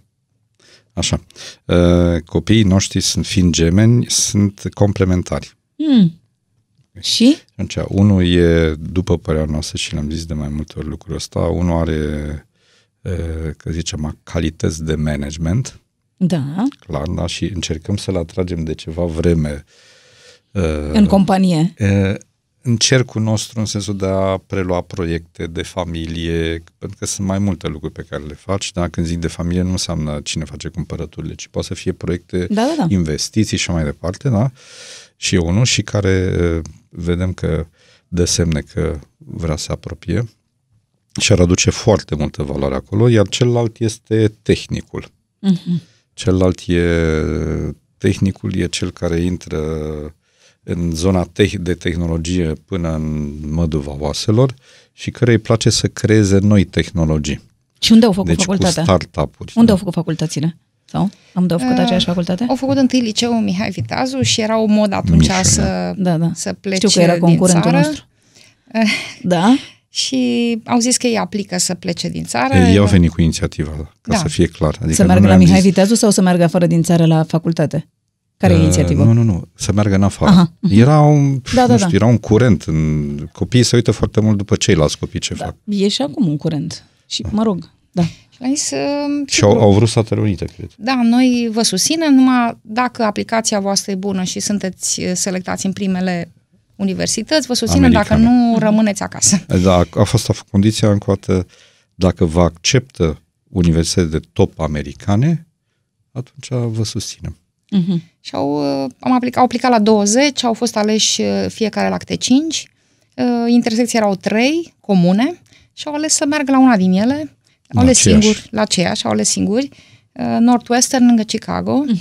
Uh, O facultate uh, ca și cultură similară cu Stanfordul, adică o facultate care cultivă, cu- m, încurajează uh, o educație rotundă a copilului. 360, da. Da, trebuie să ia cursuri și să aibă puncte în toate arile curriculare. Nu focalizează copilul pe o știință sau o artă sau ceva. Era Science and Art, Art and Science uh-huh. facultatea.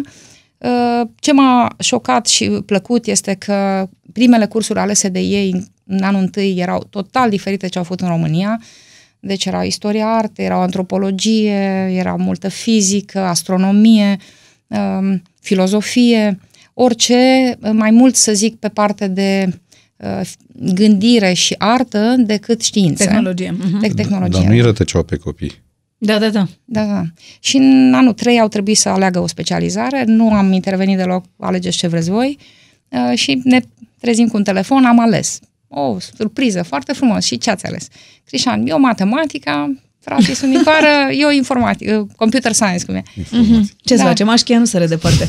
și acum lucrează au- amândoi în același loc sau fiecare Nu, lucrează au, în altă parte? Au încercat un startup, uh, au renunțat la el, acum Nu au avut finanțător. vorbesc serios că nu au avut Păi, un asta, chior. asta zic. Un chior n-au Pe vrut. asta zic. Adică nu, noi am tot insistat, hai, sfaturi, ceva, măcar nimic, noi. Ok? Uh, și deci unul din ei e pe produse, Uh-huh. în care ambiția el, da, crea el anumite, cu echipa lui niște produse care să aibă un anumit succes, iar celălalt, Produse de ce tip? Produse... uh, de- ăla, ăla care a eșuat era o, o aplicație care era legată de travel, Mhm. care de fapt te ajuta să obții prețuri net mai bune. Mhm. Adică e astăzi, de exemplu, când cumperi un bilet, pșt, l-ai De cumpărat. Avion. Ori atunci zicea, ok, dă-mi o răgaz de 48 de ore și, Și în îți găsești cea 48 mai de bună ore când variantă sau variază cum? prețul, A, ți-l eu cumpăr aleg exact în cel mai momentul ăla. bun- Mhm. La cel mai bun preț, da. Mm, păcat că ai Era ieșit. genul aplicații, da. Acum uh, Nicoară, deci e băgat în... Am reușit să-l... Cooptați. să-l băgăm puțin în, în niște noi idei de proiecte în zona de educație, bazate Mhm. pe tehnologie. Dar cum ați trecut dumneavoastră de la economia de stat la cea privată când a venit Revoluția? În mod natural. Serios, Organic. nu v-a fost frică? Adică nu știu, când ești obișnuit să funcționezi într-un sistem. Când- Unde lucrați când a venit Revoluția? Uh, Când a venit Revoluția, lucram la Institutul pentru Tehnică de Calcul, care era un institut de cercetare în zona calculatoarelor. Uh, Ce nu știm noi, prea mulți, este că, de exemplu, Morica a povestit puțin, eu și ulterior Morica am lucrat în ceea ce se cheamă astăzi inteligența artificială. Inteligența artificială a venit în valuri în istoria noastră a omenirii, da? Unul din valuri a fost exact când lucram eu acolo și au fost urmat de o iarnă. Dar lucram în inteligența artificială și acolo era uh, ce făcea sistemul lui Ceaușescu este de fapt concentra uh-huh. cumva uh, pe cei mai buni absolvenți în institute, facultăți și așa mai departe. Nu știu dacă era o, o, o abordare bună, dar asta se întâmpla. Deci acolo era o echipă de oameni, pf, unii dintre ei erau absolut excepționali, geniali. Știu, dar acum știu ce să faceți când v-ați trezit în libertate. Ce vreau adică, să zic, ce vreau să zic cu Mhm. asta e că uh, noi în acel mediu eram obișnuiți să ca noi să abordăm teme, noi să adică erați ne tot un fel apucăm- de privat Uh, într-un... e- aveam multă mediu ca zic privat, așa, să zic. autonomie, Mhm. adică uh, eram probabil priviți ca un fel de bun experți și atunci nu se băgau peste, adică ne dau câte o temă Uh-huh. și acum hai, lucrați. Și atunci eram obișnuiți cu o multă, multă autonomie. Bun, dar aveați Adică- nevoie și de fonduri, nu? Aveați nevoie și de bani ca să începeți ceva privat. După Revoluție? Uh, Ați plecat echipa de acolo, de unde lucrați? Asta e o poveste lungă. Deci, dacă ne uităm la industria de tehnologie uh-huh. din România, ea a pornit complet diferit, deși ea a pornit cam în același timp cu industria americană. Uh-huh. Pentru că în anii 70, când se dezvoltau liceele de informatică, apăreau liceele de informatică, instituții de cercetare în informatică, platformele, aici noi suntem pe platforma Pipera. Uh-huh. Uh-huh. Ea se numea în anii 70-80 platforma electronică. De fapt, ce era? Mai puțin partea de finanțare, de fonduri de investiții, era un Silicon Valley al României aici. Da. Aici, în anii Da, da, da. 70, atenție. Uh-huh. În anii 70 se năștea și Silicon Valley, 60-70. Ei, uh, deci avea multe trăsături similare. Ok. Ei, deosebirea este că lipsind aici partea de finanțare în România, țin minte că noi atunci când am creat pri, uh, prima întreprindere, noi nu puteam, nu, nu puteam deschide cont la o bancă. Banca nu ne permitea să deschidem cont la ea. Mhm. Adică, cu alte cuvinte, dacă aveai un client, chiar mergeai cu sacoșa cu bani. Da, da, știu, mi-aduc Și asta aminte nu de... pentru că tu voiai să faci evaziune. Că nu există Nu altă... puteai să-ți deschizi formulă. cont la bancă. Nu existau alte opțiuni. Da? Ei, uh, industria de aici s-a dezvoltat pur și simplu organic, pornind de la zero. De asta industria de outsourcing, cum se cheamă, de servicii pe tehnologie s-a dezvoltat mult și ăsta a fost începutul tuturor m, întreprinzătorilor care au pornit în anii 90 sau chiar în, la începutul anilor 2000, pentru că abia de curând s-a dezvoltat partea asta de finanțare, de fonduri de investiții, uh, angel și așa mai departe. Bun, dar a venit Revoluția, lucrați acolo, s-a terminat, v-ați dat demisia și ați zis de mâine ne mutăm într-un apartament și avem o firmă sau? Și s-a întâmplat că aveam o cunoștință care avea o cunoștință care știa o companie de software franceză. Uh-huh. Deja Care- lucrați, nu? Cum, sau nu lucrați Nu, deloc cu nu, externul nu, la vremea aia? nu a, lucram n-aveți nicio... deloc. Uh-huh. Nu lucram deloc. N-aveți deloc. Dar, Dar cineva această... știa pe cineva care Da. știa pe cineva la o Mhm. societate de software, fra- companie de software franceză care crea niște jocuri pe calculator. Pe vremea aia era Atari, Amiga, Da, da, da. PC, erau multe Mhm. diverse și ăștia aveau o problemă, creau un joc de tenis de câmp, iar mișcarea mingii la una din mașini pe care o dezvoltau jocul era sacadată în loc să fie Cursivă. cursivă. Mhm. Și se chineau de vreo două luni și nu reușeau și pf, aveau problema asta. Era o companie de software, deci aveau programator, da? Și cineva aflase că au problema asta, am avut o întâlnire, m-am dus eu cu încă cineva și ăștia ne-au zis așa, dacă în două săptămâni veniți cu o soluție, aveți un contract de la noi.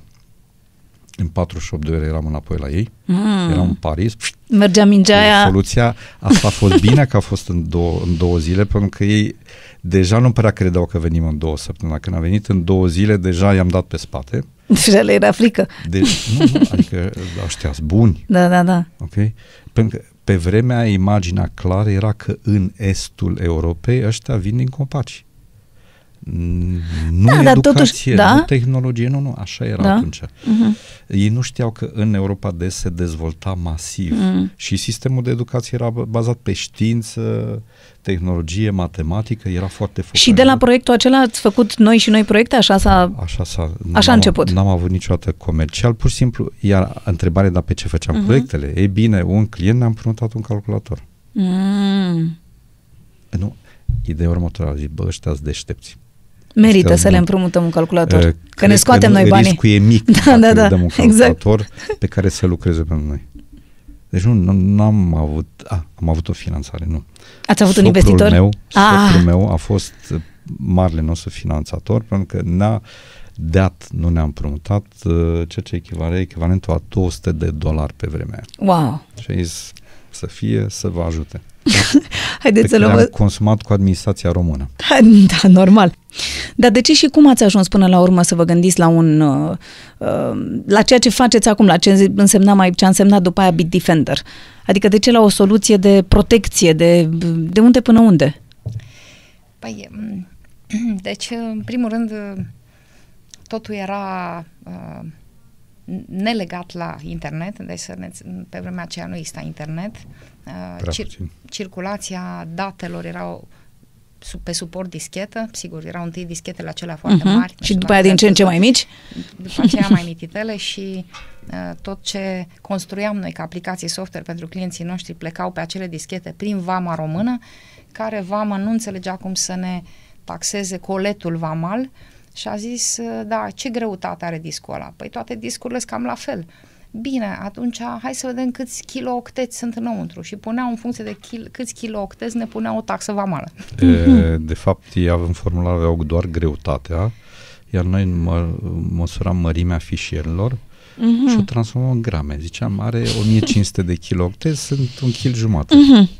Și așa, așa plecau uh, coletele. coletele către clienți uh, și așa circulau uh, informațiile pe dischete.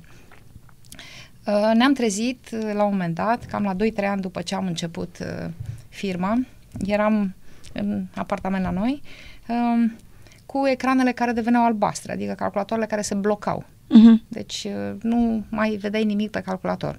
Clienții noștri aveau și ei aceeași problemă, nu ne dădeam seama ce, ce de unde vine asta? De unde vine lucrul ăsta. Evident că a trebuit să descoperim noi întâi, să găsim o soluție uh, și am găsit. Încet, încet am început să construim protecția ca să nu ne mai cadă calculatoarele, pur uh-huh. și mhm. simplu. Uh, clienții ne-au cerut și ei. A, aveți o soluție? Păi ne-au dat și nouă, că avem aceeași problemă. Ne de, cade calculatorul, devine albastru ecranul.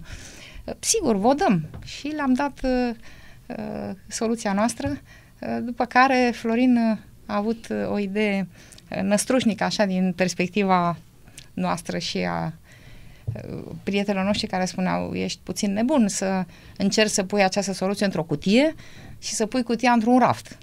Pentru că, totuși, vorbeam de concurenți extrem uh-huh. de puternici, de peste ocean, numai că marele uh, avantaj, să zic, al nostru este că aceste lovituri care veneau, deci atacurile astea care veneau pe dischete, veneau geografic, nu ajungeau peste ocean. Ele veneau din estul Europei, din sud, noi ne-am dat seama la un moment dat că erau chiar Bulgaria, uh-huh. uh, care revoltată fiind pe faptul că nu erau apreciați și noi am avut această revoltă. Uh-huh. Uh, veneau la noi, în România, mulți din Occident, că vorbim de Franța, Germania uh-huh. și alte țări, și nu înțelegeau uh, că am parcurs totuși un sistem de educație destul de avansat și nu înțelegeau de ce le punem atâtea întrebări și de ce venim noi așa cu soluții la probleme pe care ei până atunci nu le rezolvaseră. Deci era, uh, eu simțeam că nu ne apreciază deloc, că eram considerați total needucați. Probabil că și în Bulgaria a a fost fenomenul similar și uh, echipe inteligente din Bulgaria au început să uh, aplicații care coborau, îți dădeau jos uh, complet uh, calculatorul. Uh-huh. Uh, și așa că nu aveau uh, mari producători de soluții de securitate, de antivirus de peste ocean, nu aveau uh, cum să ajungă, nici nu primeau aceste atacuri, pentru că ele mergeau geografic. Uh, pot să adaug eu aici ceva. Uh, zice Morica, un virus, așa se chemau, virus, ei, pe vremea erau virusuri. Da. Că aici am avut o mhm. ceartă uh-huh. întreagă da, da, da, cu domnul Pruteanu, întreagă, da. cu domnul Pruteanu care ne-a certat pe vremea că noi zicem virus în loc de virusuri, uh-huh. da? Și ne-am insistat, zis, nu, uite, ăștia uite de că computer, medical. ăștia de calculator da, da. și atunci hai să numim altfel. Ok. Uh, virusii, pe vremea, cum zice Morica, călătorau din calculator, dischete calculator și le lua câteva luni să ajungă din Bulgaria Da, acum de când avem internet. Acum instant. Da, da, da. Ei, problema e că produsele care erau atunci și erau produse americane, Norton și așa mai departe, prindeau, dar prindeau virusii cunoscuți. Uh-huh. Ăștia, ăștia erau, erau noi. noi. Ăștia erau ăștia de, noi chiar de dacă, la ruși vine ploaia. Da, erau, erau, așa. Pe ăștia noi nu-i prindeau. Uh-huh. Și atunci chiar dacă noi, de exemplu, foloseam Norton și alte produse, nu-i detectau scăpau uh-huh. nedetectat și reușeam să infect, reușeam între ghilimele. E ca și cum e o boală nouă într-o țară care nu s-a mai confruntat cu boala Astăzi, respectivă da, și atunci n-ai vaccinul ăla n-ai pentru antibioticul, aia. exact, n-ai vaccinul. Ei, și, și nouă ne scăpau și ajungeau la clienți și clienții se uitau la noi pentru că ei, pentru ei noi eram experții. Și atunci ei ziceau, păi noi, voi ne infectați, spune. Și atunci, de fapt, a fost pentru noi o problemă de, ca zic așa, să ne salvăm reputația. În momentul acesta câți clienți aveți în toată lumea? Uh, afirmația este că avem undeva între jumătate de miliard și un miliard de utilizatori care folosesc într-un fel sau altul tehnologii Bitdefender. Mm-hmm. Dar dacă ar fi să ne dați, nu știu, niște sfaturi care chiar să fie utile pentru, pentru oameni, nu știu, să nu le fie foarte frică de propriile device-uri. Ce e, să facă? E frică cuiva? Da, tuturor. Sper. Da, e un lucru pe care îl fac eu uh, și Morica mă întreabă la fiecare două zile, dar să-l deschid pe ăsta? Da, da. E vorba de mail-uri. Așa îmi vine și mie. Da. De mai apare câte o aplicație, dar să o pun sau să nu o pun pe telefon pe asta? Că A. după aia începe și mă întreabă câți ani am, câte kilograme, unde mă duc și în momentul în care începe să-mi pună foarte multe întrebări, mă ia o frică. Uh, ok. Ce Bun, să a- fac? asta e o altă problemă care e legată de date. Da. Și sunt multe aplicații care pun multe întrebări. E adevărat că a apărut și ceea ce se cheamă GDPR Da. acum, care cumva vrea să protejeze omul de Omul de om. intruziunea uh, știu eu cui, da? Da. Și care pun și mai multe întrebări pe, pe mama Moriu, că ei tocmai am trecut-o la un, uh, a trecut de la un uh, Nokia mai vechi, care avea un ecranuț de la Mititel, a trecut la un telefon de ăsta cu ecran mare. Eu aș vrea să trec la unul mai inteligent. vechi. Ei, și acum zice, dar de ce mă întreabă ăștia tot Da, timpul mă exact. întreabă câte ceva, da? Da. Da, ești ok, dar nu ești da, ok. da, dar lasă-mă în pace. Ok. Uh, un sfat pe care Avem pot să-l și dau tuturor Sindromul ăsta securității, cred. e să fie foarte atenți la ce, mai ales la cei care primesc mail-uri, la ce deschid. Uh, Astăzi și dacă vizitezi un Site. site, site poți să te infectezi. Deci nu e nevoie să deschizi ceva acolo, doar cât ai ajuns acolo și gata. A, Adică deci nu asta- avem nicio protecție de fapt și de drept, sau? Nu, nu, nu, sunt, sunt multe protecții. Oricine, de exemplu, are un iPhone, Da. are deja o protecție destul de bună de la Apple. Mhm. E doar că peste protecția de la Apple se pot face încă multe lucruri și faci e, sau facem, fac mai multe companii lucrul ăsta, da? Dar cea mai mare atenție e legată de ce deschizi, pentru că cum apar la noi în companie, apar e, mesaje de la Florin Talpeș către vreun coleg, știi, uite-te, am nevoie de cutare lucru. Ăla e un mail fals Mhm. care poate să însemne orică, așa cum am pățit la un moment dat chiar cu o colegă, care colega n-a mai apucat să verifice și îi se cerea, de exemplu, să cumpere niște cupoane de pe Amazon. Sunt niște bonuri cadou, da? Eu așa zis îi ceream să-mi cumpere 50 de bonuri cadou a câte 100 de euro fiecare, da? Și colega noastră foarte drăguță a cumpărat repede 10 E, Noroc că mi l-a trimis și mie, adică le-a, a făcut un reply la cel care a trimis și mi-a făcut un... Ca să vedeți că a fost drăguță și le-a cumpărat. Le-a cumpărat, din momentul în care l-a cumpărat și a făcut reply, au și fost cheltuite imediat, până când a apucat noi să vedem, mi l-a dat și mie, uite-te, le-am cumpărat și n-am prins că de fapt e, era ținta unei înșelătorii, era târziu pentru primele 10 cupoane, următoarele 40 nu le-am mai cumpărat. Dar da? trebuie să ne fie frică, nu știu, inclusiv de televizor, uh, orice are o cameră, orice e legal la internet, orice de prin casă. În ce sens frică? Nu știu, în sensul că n- nu mai te simți sigur în Ce- casă ok. cu toate lucrurile astea legate la internet. Deci, camera asta, care pe laptopul pe care îl văd aici pe birou, ea poate să fie activată de cineva fără să ne dăm seama. Deci trebuie să ne fie. Camera aia, camera de televizor și mai ușor. Mhm. O priză. Deci noi am... Uh, voiam să facem o demonstrație unei mari companii de tehnologie pe care vreau să o convingem să ia ceva tehnologie de la noi. Și era un vicepreședinte, ăla specialistul pe tehnologie și uh, a început el să vorbească cu noi acolo, să ne zică că, uite cât de, de deșteaptă e casa pe care o are. Mhm. Ce se cheamă smart home.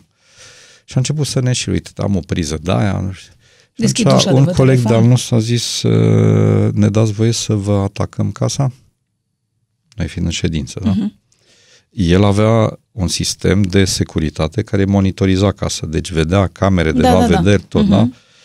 Uh, și a deschis sistemul și uh, colegii noi- noștri au făcut o mică demonstrație în care au arătat cum încep să-i umble la muzică, la lumini, la toate alea și nu înțelegea de ce. Și după aia Ei, unul dintre colegi dintr-o dată l-a văzut pe cameră că era la el în pat. Cum era să-i fost Nu. asta? Noi știți pe unde intrasem? Nu, pe Prin vreo priză. Prin priză. Deci avea și o priză inteligentă. Producătorul acelui tip de priză avea multe prize vândute pe plan mondial și avea o vulnerabilitate.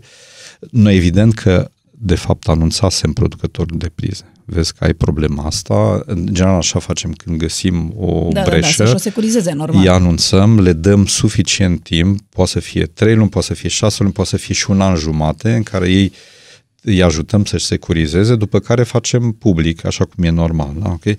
Ei, Și omul s-a trezit cu casa spartă, securizată de altfel, da? printr-o da. priză. Da. Ideea e următoarea, că în general e bine să folosești soluții de securitate, da? Și e bine să iei anumite precauții. Când mai aveți timp să și dansați? Pentru că știu că sunteți campion național, v-am văzut la dans, sportiv. Păi, dacă ne place dansul, trebuie să... Mă rog, și am constatat că, de fapt, dincolo de bucuria și plăcerea de a merge să dansezi, e sănătate. E foarte multă sănătate în mișcare.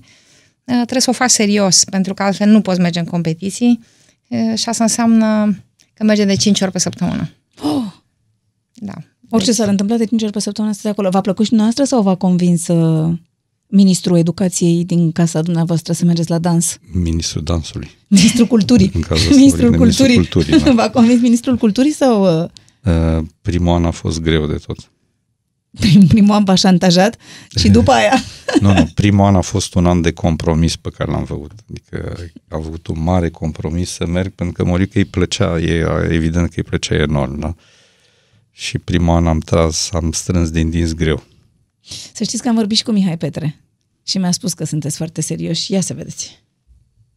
Prima întâlnire cu ei a fost la o sală pe care eu o aveam într-o școală generală, pe la Eroilor, și la un moment dat au intrat la grupa noastră de adulți doi indivizi foarte pozitivi, așa, dorni să, să învețe să danseze, care se descurcau destul de bine, adică nivelul lor era uh, nu chiar de începător. Ulterior am aflat că mai dansaseră cu ceva timp înainte, în altă parte, însă oricum dansul lor n-avea eh, nici de cum legătură cu ceea ce se întâmplă acum. Că, practic au ajuns campioni, că sunt profesioniști adevărați în ceea ce privește dansul sportiv, știi? Dar tu știai cine sunt și ce fac sau ai aflat nu, după aceea? Nu, n-aveam, nu, nu, nu, nu, nu. Târziu am aflat chestia asta și m-am bucurat, știi, că te, te surprinde, te-ai gândit că, băi, oamenii ăștia sunt foarte ocupați, nu prea au timp pentru ei, știi? Practic în fiecare zi, în jur de 12, ei sunt în sala de dans și repetă. Sunt chiar un model pentru mine din punctul ăsta de vedere. Adică deci chiar, că... chiar mă gândesc, băi, a, așa, așa vreau să fac și eu. Când voi ajunge la vârsta lor, vreau să rămân la fel de în formă, să mă pot mișca, mi se pare fantastic. Deci care crezi că e, nu știu, lecția pe care ar trebui să o învățăm cu toții de la ei? Cred că abordarea asta profesionistă, practic gândește-te că din niște, niște oameni care au început dansul doar așa de plăcere, au devenit niște profesioniști ai dansului care reprezintă România la campionate oficiale de senior, sunt campion național și la asta i-a dus doar abordarea asta serioasă. Ai un mesaj pe care vrei să le transmiți pentru că o să te asculte la radio? Le transmit că îi pup și abia aștept să-i văd la sală. Probabil că mâine o să vă la sală din nou. și pe lângă asta cântați și la flaut? Uh, da, și la pian și la flaut. Și la pian? Da. Și n-ați făcut niciodată niciunul din aceste instrumente înainte? Nu. La 40 de ani, uh, pentru că o orgă primită de Florin se umplea de praf în casă și pentru că în copilărie îmi dorisem mult să, să cânt la pian, unchiul meu fiind uh, în filarmonica română cânta la trombon și verișorii mei, amândoi au făcut liceu de muzică, oboi și uh-huh. vioară. Vărul meu este chiar uh, membru al unui quartet, este de fapt directorul Filarmonicii din Iași uh, și are un quartet de mare succes, Ad libitum, în care vioara întâi este Tomescu, el e vioara a doua. Uh, și deci mergând la verișorii mei și la unchiul meu, mama a încercat să mă pună la pian, mă rog, și unchiul meu foarte sever îmi dădea peste mâini. Eu am zis, nu, nu, nu, nu, fără... Și n-am reușit la ritmul pe care mi-l impunea să merg mai departe, așa că am avut așa o, uh, ca o uh, dorință neîndeplinită așa și am văzut orga plină de praf și am căutat o doamnă profesoară care, uh, norocul meu era că venea pentru o altă fetiță în cartier și a venit și la noi. Și așa am început încet, încet pianul. După trei ani de cântat la o orgă mică Florin mi-a făcut mare bucurie să iau o pianină mică din lemn și sună foarte bine într-o casă mică, așa, că se aude foarte bine. După câțiva ani de pian, o întreb pe profesoara mea, dar știți, mi-ar place să suflu în ceva Care credeți că ar fi instrumentul? Păi, pentru o doamnă, flautul e și ușor, e frumos, e dulce. Perfect. Și îmi recomandați pe cineva? Sigur, o doamnă vrăsoară foarte serioasă și, într-adevăr, o admir foarte mult. Are atâta răbdare și putere să meargă înainte cu mine și nu numai cu mine. Are o grupă întreagă de oameni din business care cântă la flaut uh, și fac de 9 ani flaut. Uh, pare mai simplu decât pianul, e clar mai simplu, dar uh, mi-aduce multe satisfacții pentru că pot aborda acum uh, cam orice melodie, dacă o văd, sigur nu la ritmul și tehnica pe care o are un elev de care face muzică, dar uh, sunetul uh, da, dar pentru că vorbiți de elevi, regăsiți cumva acum, nu știu, în generația aceasta tânără cu care lucrați, mai regăsiți, uite, pasiunea aceasta pe care aveți noastră, tenacitatea, seriozitatea de a face lucrurile? Că eu cred că asta se leagă până la urmă. Indiferent că e vorba de a învăța un, nu știu, un instrument sau de a da, lucra absolut. la birou. După părerea mea, absolut. Uh, e adevărat că văd o diferență uh, care trebuie să recunosc că îmi place. Uh, și e legată de faptul că cei tineri vor să vadă care e misiunea, care e scopul, la ce folosește, ce fac lucrurile. Și când zic la ce folosesc, uh, pentru noi era greu de crezut acum, pentru că noi am venit dintr-o lume în care nu aveam voie să ne implicăm. Uh-huh. Deci era cumva interzis să ne implicăm, pentru că regimul comunist vedea lucrul ăsta ca fiind un periculos, un lucru periculos dacă se dezvoltă, da? Pe când ei vor chiar implicare, adică zici, ok, și uh, la ce bun pentru omenire, pentru comunitate și asta mi se pare un lucru excepțional. Aveți cont de Instagram, YouTube? Nu, dar atenție, com- comunicăm foarte mult. Da. Cum? Comunicăm foarte mult, e adevărat că încă Cum comunicați? Aveți pagină de Facebook sau? Da, okay. meserile sunt diferite. Noi, de exemplu, la noi în, în Be Different poți zice, ok, ești pe Slack, Slack este un mijloc de un instant messaging, dar e mult mai mult decât atât, un instrument de comunicare sau mm-hmm. de mhm. co-learn, co-învățare, co-lucru, da? care e specific echipelor. Da? Și atunci la noi zice, ok, ești pe Slack, și dacă mă uit acum, cred că am vreo 20 de mesaje deja, da? Uh-huh. WhatsApp-ul folosim masiv da. în, uh, în tot ce facem proiecte de mici grupuri din familie și așa uh-huh. mai departe, da? Dar atunci când vorbim de social business. media și când vorbim de social media, adică aveți, de exemplu, nu știu, cont de Facebook aveți? LinkedIn. Nu. LinkedIn, da, care e oricum și el e destul de LinkedIn, profesion... Foarte, foarte. Da, da, da. Uh-huh. Uh, am, avem cont de Facebook, eu în viața mea n-am pus nimic pe el. aveți așa, nu, ca să aveți. Nu, Dacă vă întâi cam bancul ăla, și de ce l-ai? Ca să, dacă mă întreabă cineva că l-am, să-i nu, zic că l-am. Nu, nu, nu ca să mă întrebe cineva, mm. dar ca să unii chiar ne comunică ceva pe Facebook, ne mm. transmit ceva și atunci ai Citiți. cont. Exact, da. Dar nu răspundeți și nu puneți nimic pe el, am înțeles. Și nu. cu Instagram nu vă interesează că vi se pare că... Instagram, nu, atenție, noi nu vorbim acum de job, da? Nu, adică acum vorbim, vorbim de... De viața da, personală. de viața personală. Nu. Nu. Eu am uh, deschis un cont, mai știu, mulți ani în urmă. Și ați uitat parola. Să am uitat ah. și parola de mai multe ori, nici acum nu știu dacă o știu, uh, ca să pot participa la organizarea unei întâlniri de, de facultate. Și erau mulți colegi de-ai mei plecați peste hotare uh-huh. și mhm. n-aveam cum să-i dau de ei. Dar asta a fost singurul rol al acelui uh, cont. N-am mai intrat de el de mult. Uh, cred că am doar patru sau cinci prieteni, copiii mei, o doamnă doctor și, da, nu știu ce îmi scriu, ce nu, că n-am, n-am deschis și nu deschid. Da, atenție, comunicăm enorm. Da, da, da. Și folosind uh, telefonul ăsta pentru mine e ca a treia mână, adică chiar dacă îmi, lips, dacă îmi lipsește telefon, chiar că îmi lipsește o mână. Nu, dar eu chiar nu știu când ați mai avea timp să puneți și câte o poză pe Instagram după câte am văzut că faceți. Deci e bine. Când să-mi fac o poză. O să, o să jucăm în joc acum. Așa. Uh, eu am să încep o propoziție și fiecare dintre noastre o să o terminați, da? Ia. Back to back. Numele meu ar putea fi... Ioana. Ilinca. Sunt un, băr- un frizer. O balerină. Arăt ca Florin Talpeș. O mamă. Miros ca Hermes. o prăjitură de casă. Mă simt ca Soțul Măriucăi. Un fulg care plutește și dansează. Fac un zgomot de... Urs. Albină. Am un gust de... Migdală. Frăguțe. Cea mai recentă realizare a mea a fost... Am venit la emisiunea Andreesca. Am doi copii. Aș fi perfect, respectiv perfectă, dacă... Aș ieși întreg de la emisiune. Dacă aș reuși să duc, să ajut ca România să fie în top european al educației. Mi-e rușine de... Pisica vecinei.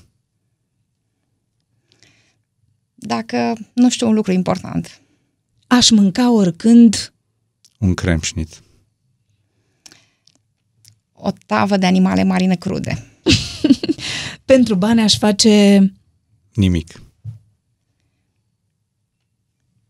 Nimic. Nu iubesc deloc...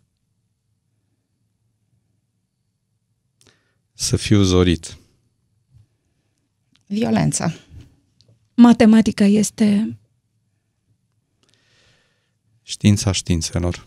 O artă. Hmm, gata, s-a terminat jocul acesta.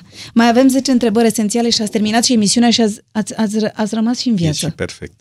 Exact. 10 întrebări esențiale. Când ați fost cel mai mândri?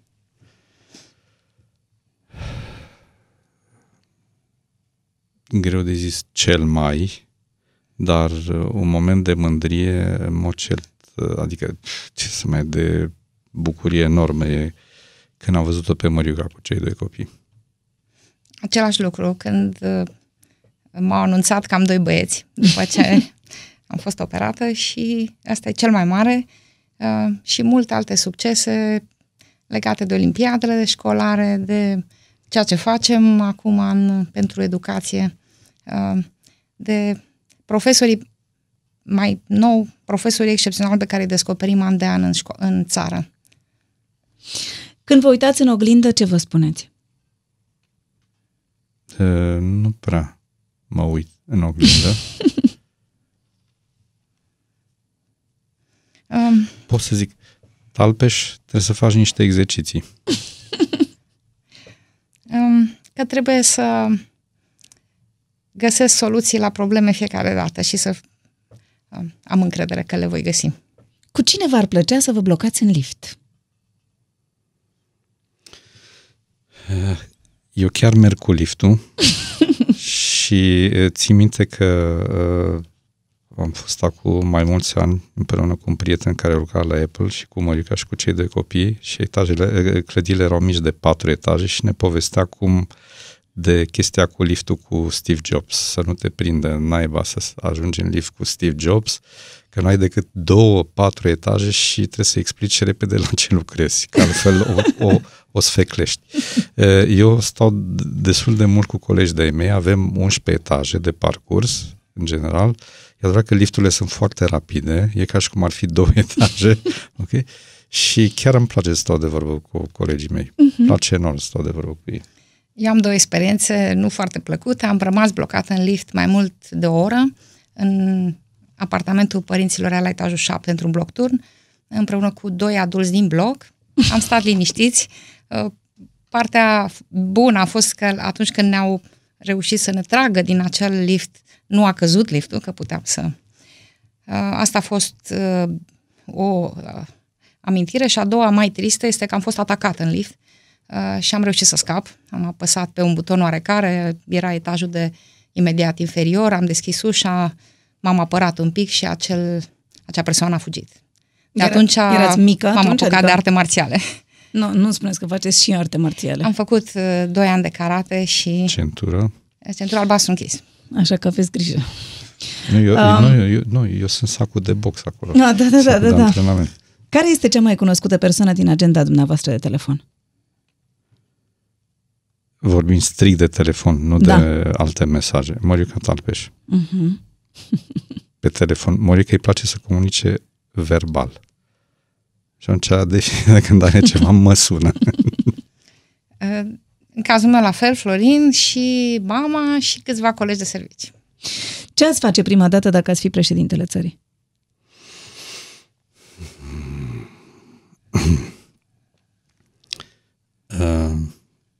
nu știu exact cum, că încă nu m-am gândit, dar aș face un cadru încât să reîmprospătăm clasa politică.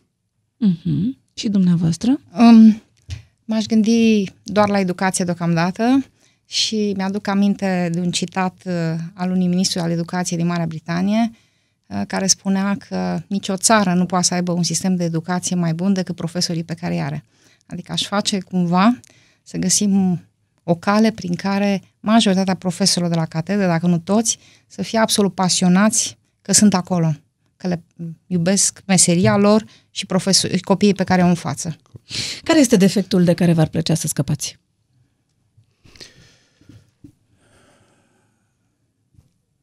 Deși vorba conduc de 29 de ani, uh, stau prea mult la unele, pe unele probleme.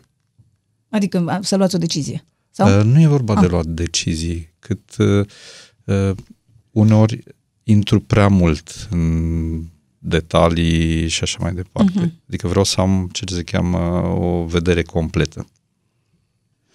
Mi-ar place să aprofundez mai mult lucrurile uh, și am un soi de indecizie și aș vrea să, să fiu mai decisă. Ce le-ați spune copiilor că este dragostea?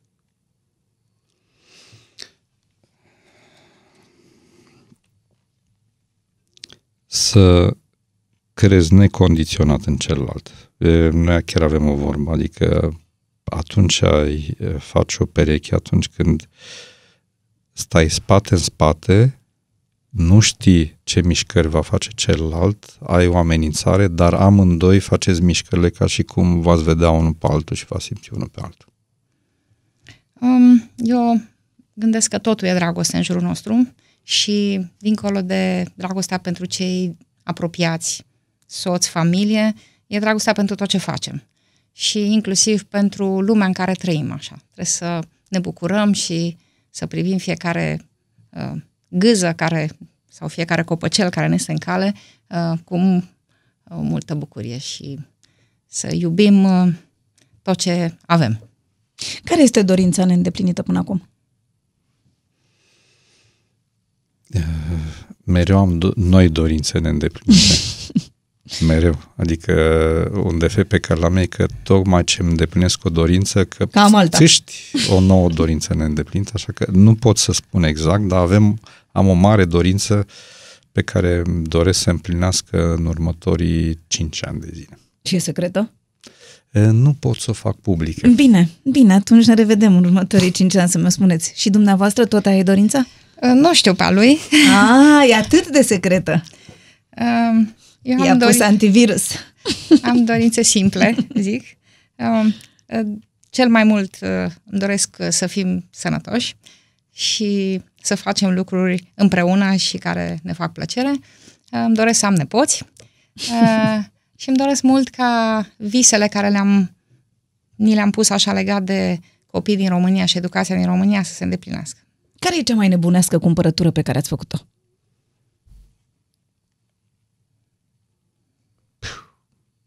Mm.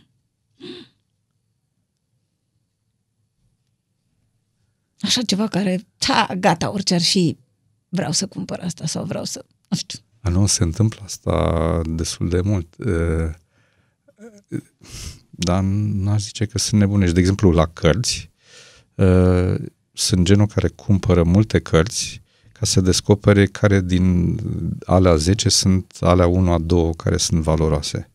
Pentru că parcurs 10, e, e vorba de cărți multe care Da, sunt da, în da. zona profesională și mai departe uh-huh. și uh, foarte greu poți să stai pe ceea ce, pe referințele date de alții.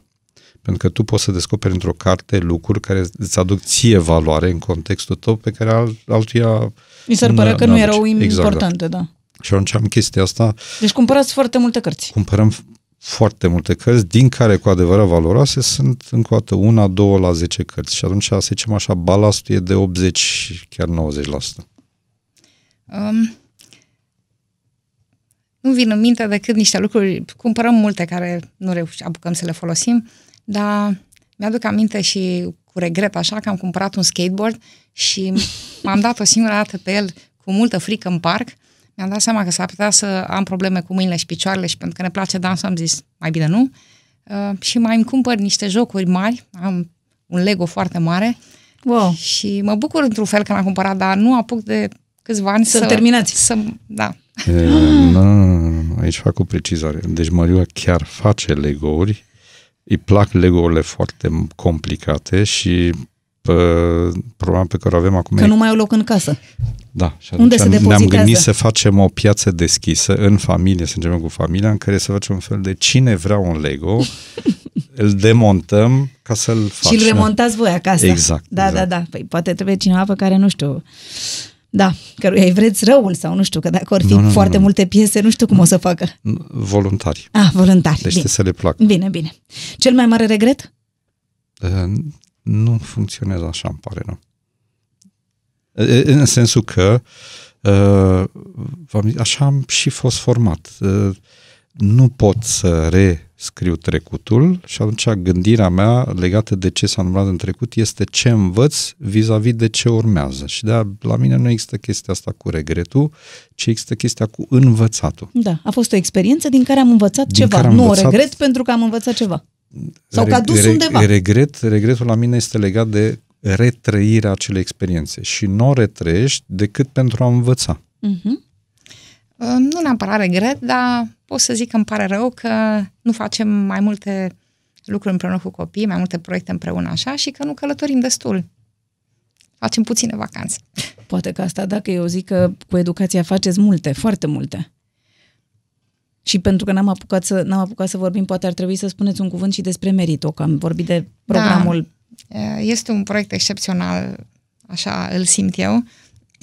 Împreună cu Romanian Business Leaders, e o asociație de oameni de afaceri români, E cea mai bună asociație din România de ce înseamnă oameni care lucrează în diverse organizații, care conduc o echipă mai mică, mai mare. Uh-huh. Pe ăștia îi numim lideri. Da?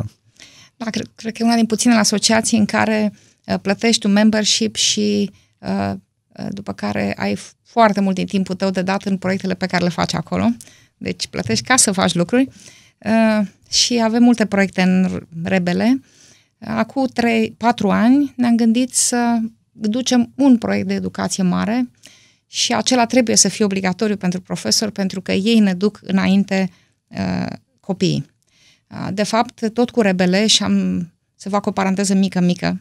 Aici, acum doi ani, l-am avut invitat uh, pe domnul Hanușek din Stanford, Statele Unite, la noi la summitul rebele și dânsul este economist la Stanford și toată viața dânsului a măsurat impactul în economie a unei țări și în viața unui copil a educației pe care o primește. Și l-am rugat, s- cu câteva luni înainte l-am invitat să ne explice ce impact ar avea o creștere a educației în România asupra Îmbunătățire. PIB-ului României și asupra vieții copiilor. Și ne-a explicat, uh, modelând datele pe care le are despre România luate de la OECD, dânsul fiind colaborator st- cu OECD-ul de mulți ani, OECD este um, Organizația pentru Cooperare și Dezvoltare Economică. Uh-huh. E o organizație internațională care e extrem de reputată vis-a-vis de analizele uh-huh. și măsurătorile pe educație. Așa. De exemplu, examenul PISA e uh, coordonat de dânsi. Uh, și dânsul a modelat pentru România aceste date și a zis dacă e, generația care se naște astăzi uh, va fi la 14 ani uh, cu zero analfabeti funcționali sau vom reuși la examenul PISA să ajungem la nivelul Cehiei, deci să ridicăm cu 20 de puncte nivelul care îl avem acum la aceste examene, uh, vom crește PIB-ul României cu 1500 de miliarde de euro și cu 15% an de an salariile din România. Uh, Deci impactul în economie a unei educații mai bune este imens. Și tot întrebându-l pe dânsul, și ce ați face? Ziceți-ne trei lucruri pe care le-ați face. Păi, simplu.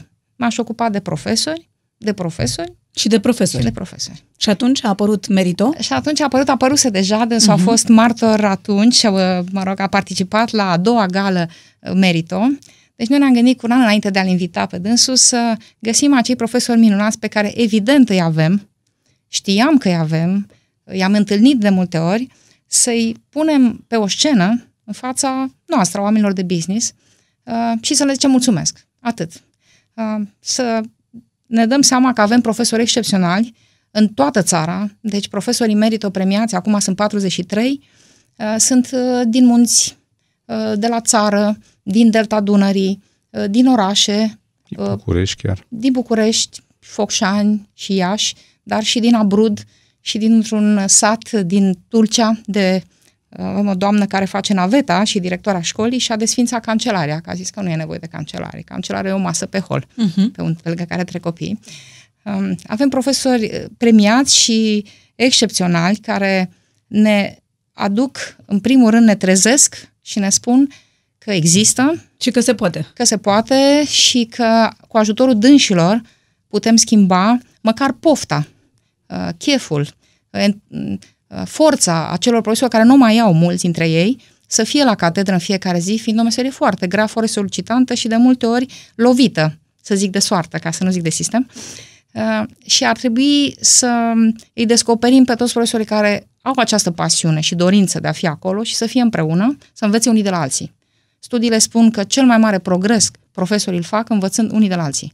Nu din cursuri, nu citind cărți, învățând unii de la alții. Lucru pe care de altfel Finlanda, dacă citiți, s-au tradus multe cărți acum în limba română, spun foarte clar, în Finlanda profesorii au 15 minute pauză între oricare două ore și în acele 15 minute, benevol, așa doresc dâns și să duc în cancelare, să dezbată, să discute între ei cum a fost, să întrebe o problemă, să ceară ajutor, să invite la ora lor uh, colegi. să facă, colegi să facă împreună ore.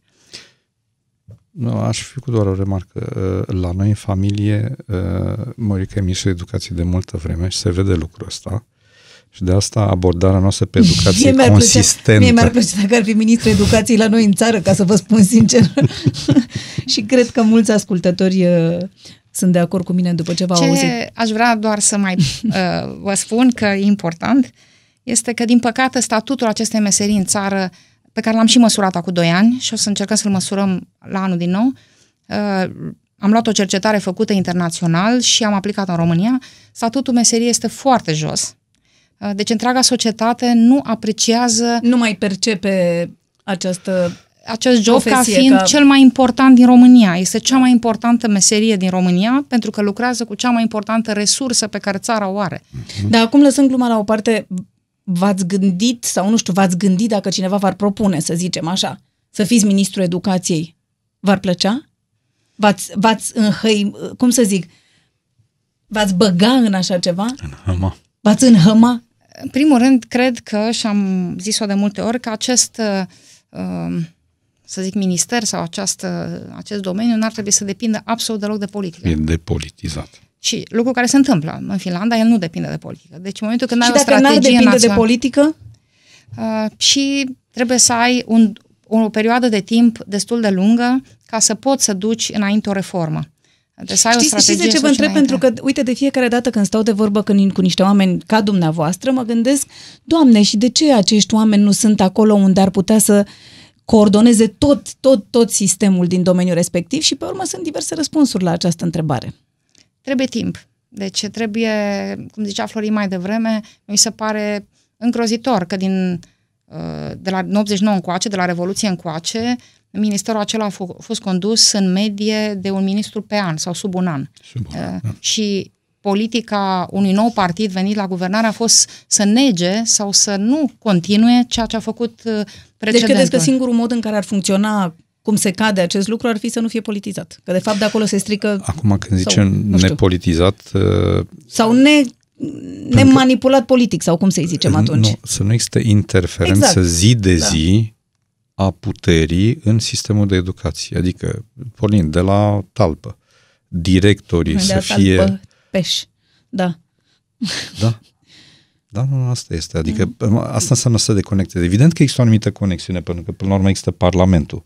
Și apropo de context uh, pentru Măriuca, atunci să există un Parlament care să fie favorabil unei viziuni pe educație pe termen mediu. Aici au fost mai multe, de mai multe ori pacturi pe educație, dar ține minte, de exemplu, legea din 2011, uh, Funeriu Micla, o lege excepțională, după părerea noastră, care a fost pusă în operă parțial, dar după a fost uh, mereu și mereu ciopărțită. Deci, pentru asta trebuie să ai contextul, trebuie să ai un anumit suport politic, dar după care trebuie să, să capeți autonomie da. și care autonomia trebuie să fie, să aibă o anumită durată, adică să nu fie ok, peste șase luni avem noi omul nostru pe care îl pune, avem grupul nostru care vrea el ceva să facem. De asta trebuie uh, desprins cumva. Oricum ar fi, uh, nu știm eu aș vrea să trăiesc uh, și să prind acea, așa o schimbare, în bine pentru România, um, ar trebui părinții, uh, oamenii de pe stradă, deci toată societatea să ajute educația. Așa cum spuneam la început, mediul de afaceri este principalul da, și beneficiar. de la mai mic la mai mare, Da. încet, încet. Dacă Și- fiecare am adopta o școală Exact.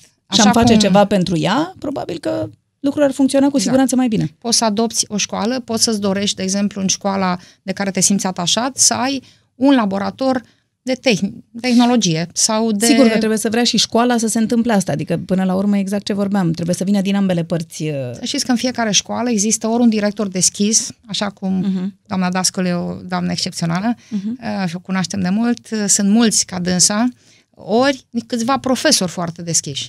Uh, Știu ateliere de robotică, apropo de tehnologie, dar nu neapărat tehnologie, care, uh, prieteni cu noi, au deschis acel laborator și ne spun Măi, Măriuca și Florin, știți, eu nu mă mai pricep copiii ăștia, mă depășesc, dar eu stau lângă ei, îi păzesc, le dau ce le trebuie, le mai găsesc resurse să-și cumpere mici kituri acolo că au nevoie Facilitator. Și funcționează autonom. și ei au câștigat concursul, dar eu nu mai pot să-i ajut, că mă, de- e suficient să fii deschis și să lași copiii să facă. Și să încep de undeva să nu tot așteptăm.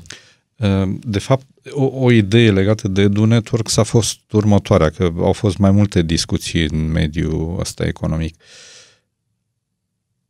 Cineva, oricine a terminat o școală, uh, mulți dintre noi se simt legați emoțional, sufletește de o școală pe care au absolvit-o.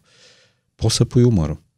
Uh, Edu Networks aduce experți, aduce tipuri de intervenții care pot să ajute la rezolva problema, tu poți să aduci legături pe care le ai în acel mediu, poți să aduci, să atragi Finanțare, finanțare. da, să atragi exact, finanțare. da. Deci uh-huh. poți să faci anumite lucruri acolo împreună cu experți și ăsta a fost și unul din gândurile Edu Networks de dezvoltare, e exact oameni care au absolvit o școală, grupuri, poate să fie un om sau care a reușit sau grupuri de oameni care pot să upă, u- pună umărul și Cred să că adopte asta e ceva ce putem o face rețea. chiar de mâine, adică nu, deja de aici Exact. nu mai depinzi de cine e ministru și de ce program are Ministerul Educației. Vă mulțumesc foarte mult că ați venit la această emisiune, sper că nu v-am chinuit uh, tare. Uh, Vă mulțumesc foarte mult pentru tot ceea ce faceți pentru, pentru noi și nu vreau să sune pompos, dar chiar pentru țara asta. Sper că v-ați simțit bine alături de noi, iar dacă vreți să descoperiți și alți oameni minunați, trebuie doar să-i căutați pe acest podcast.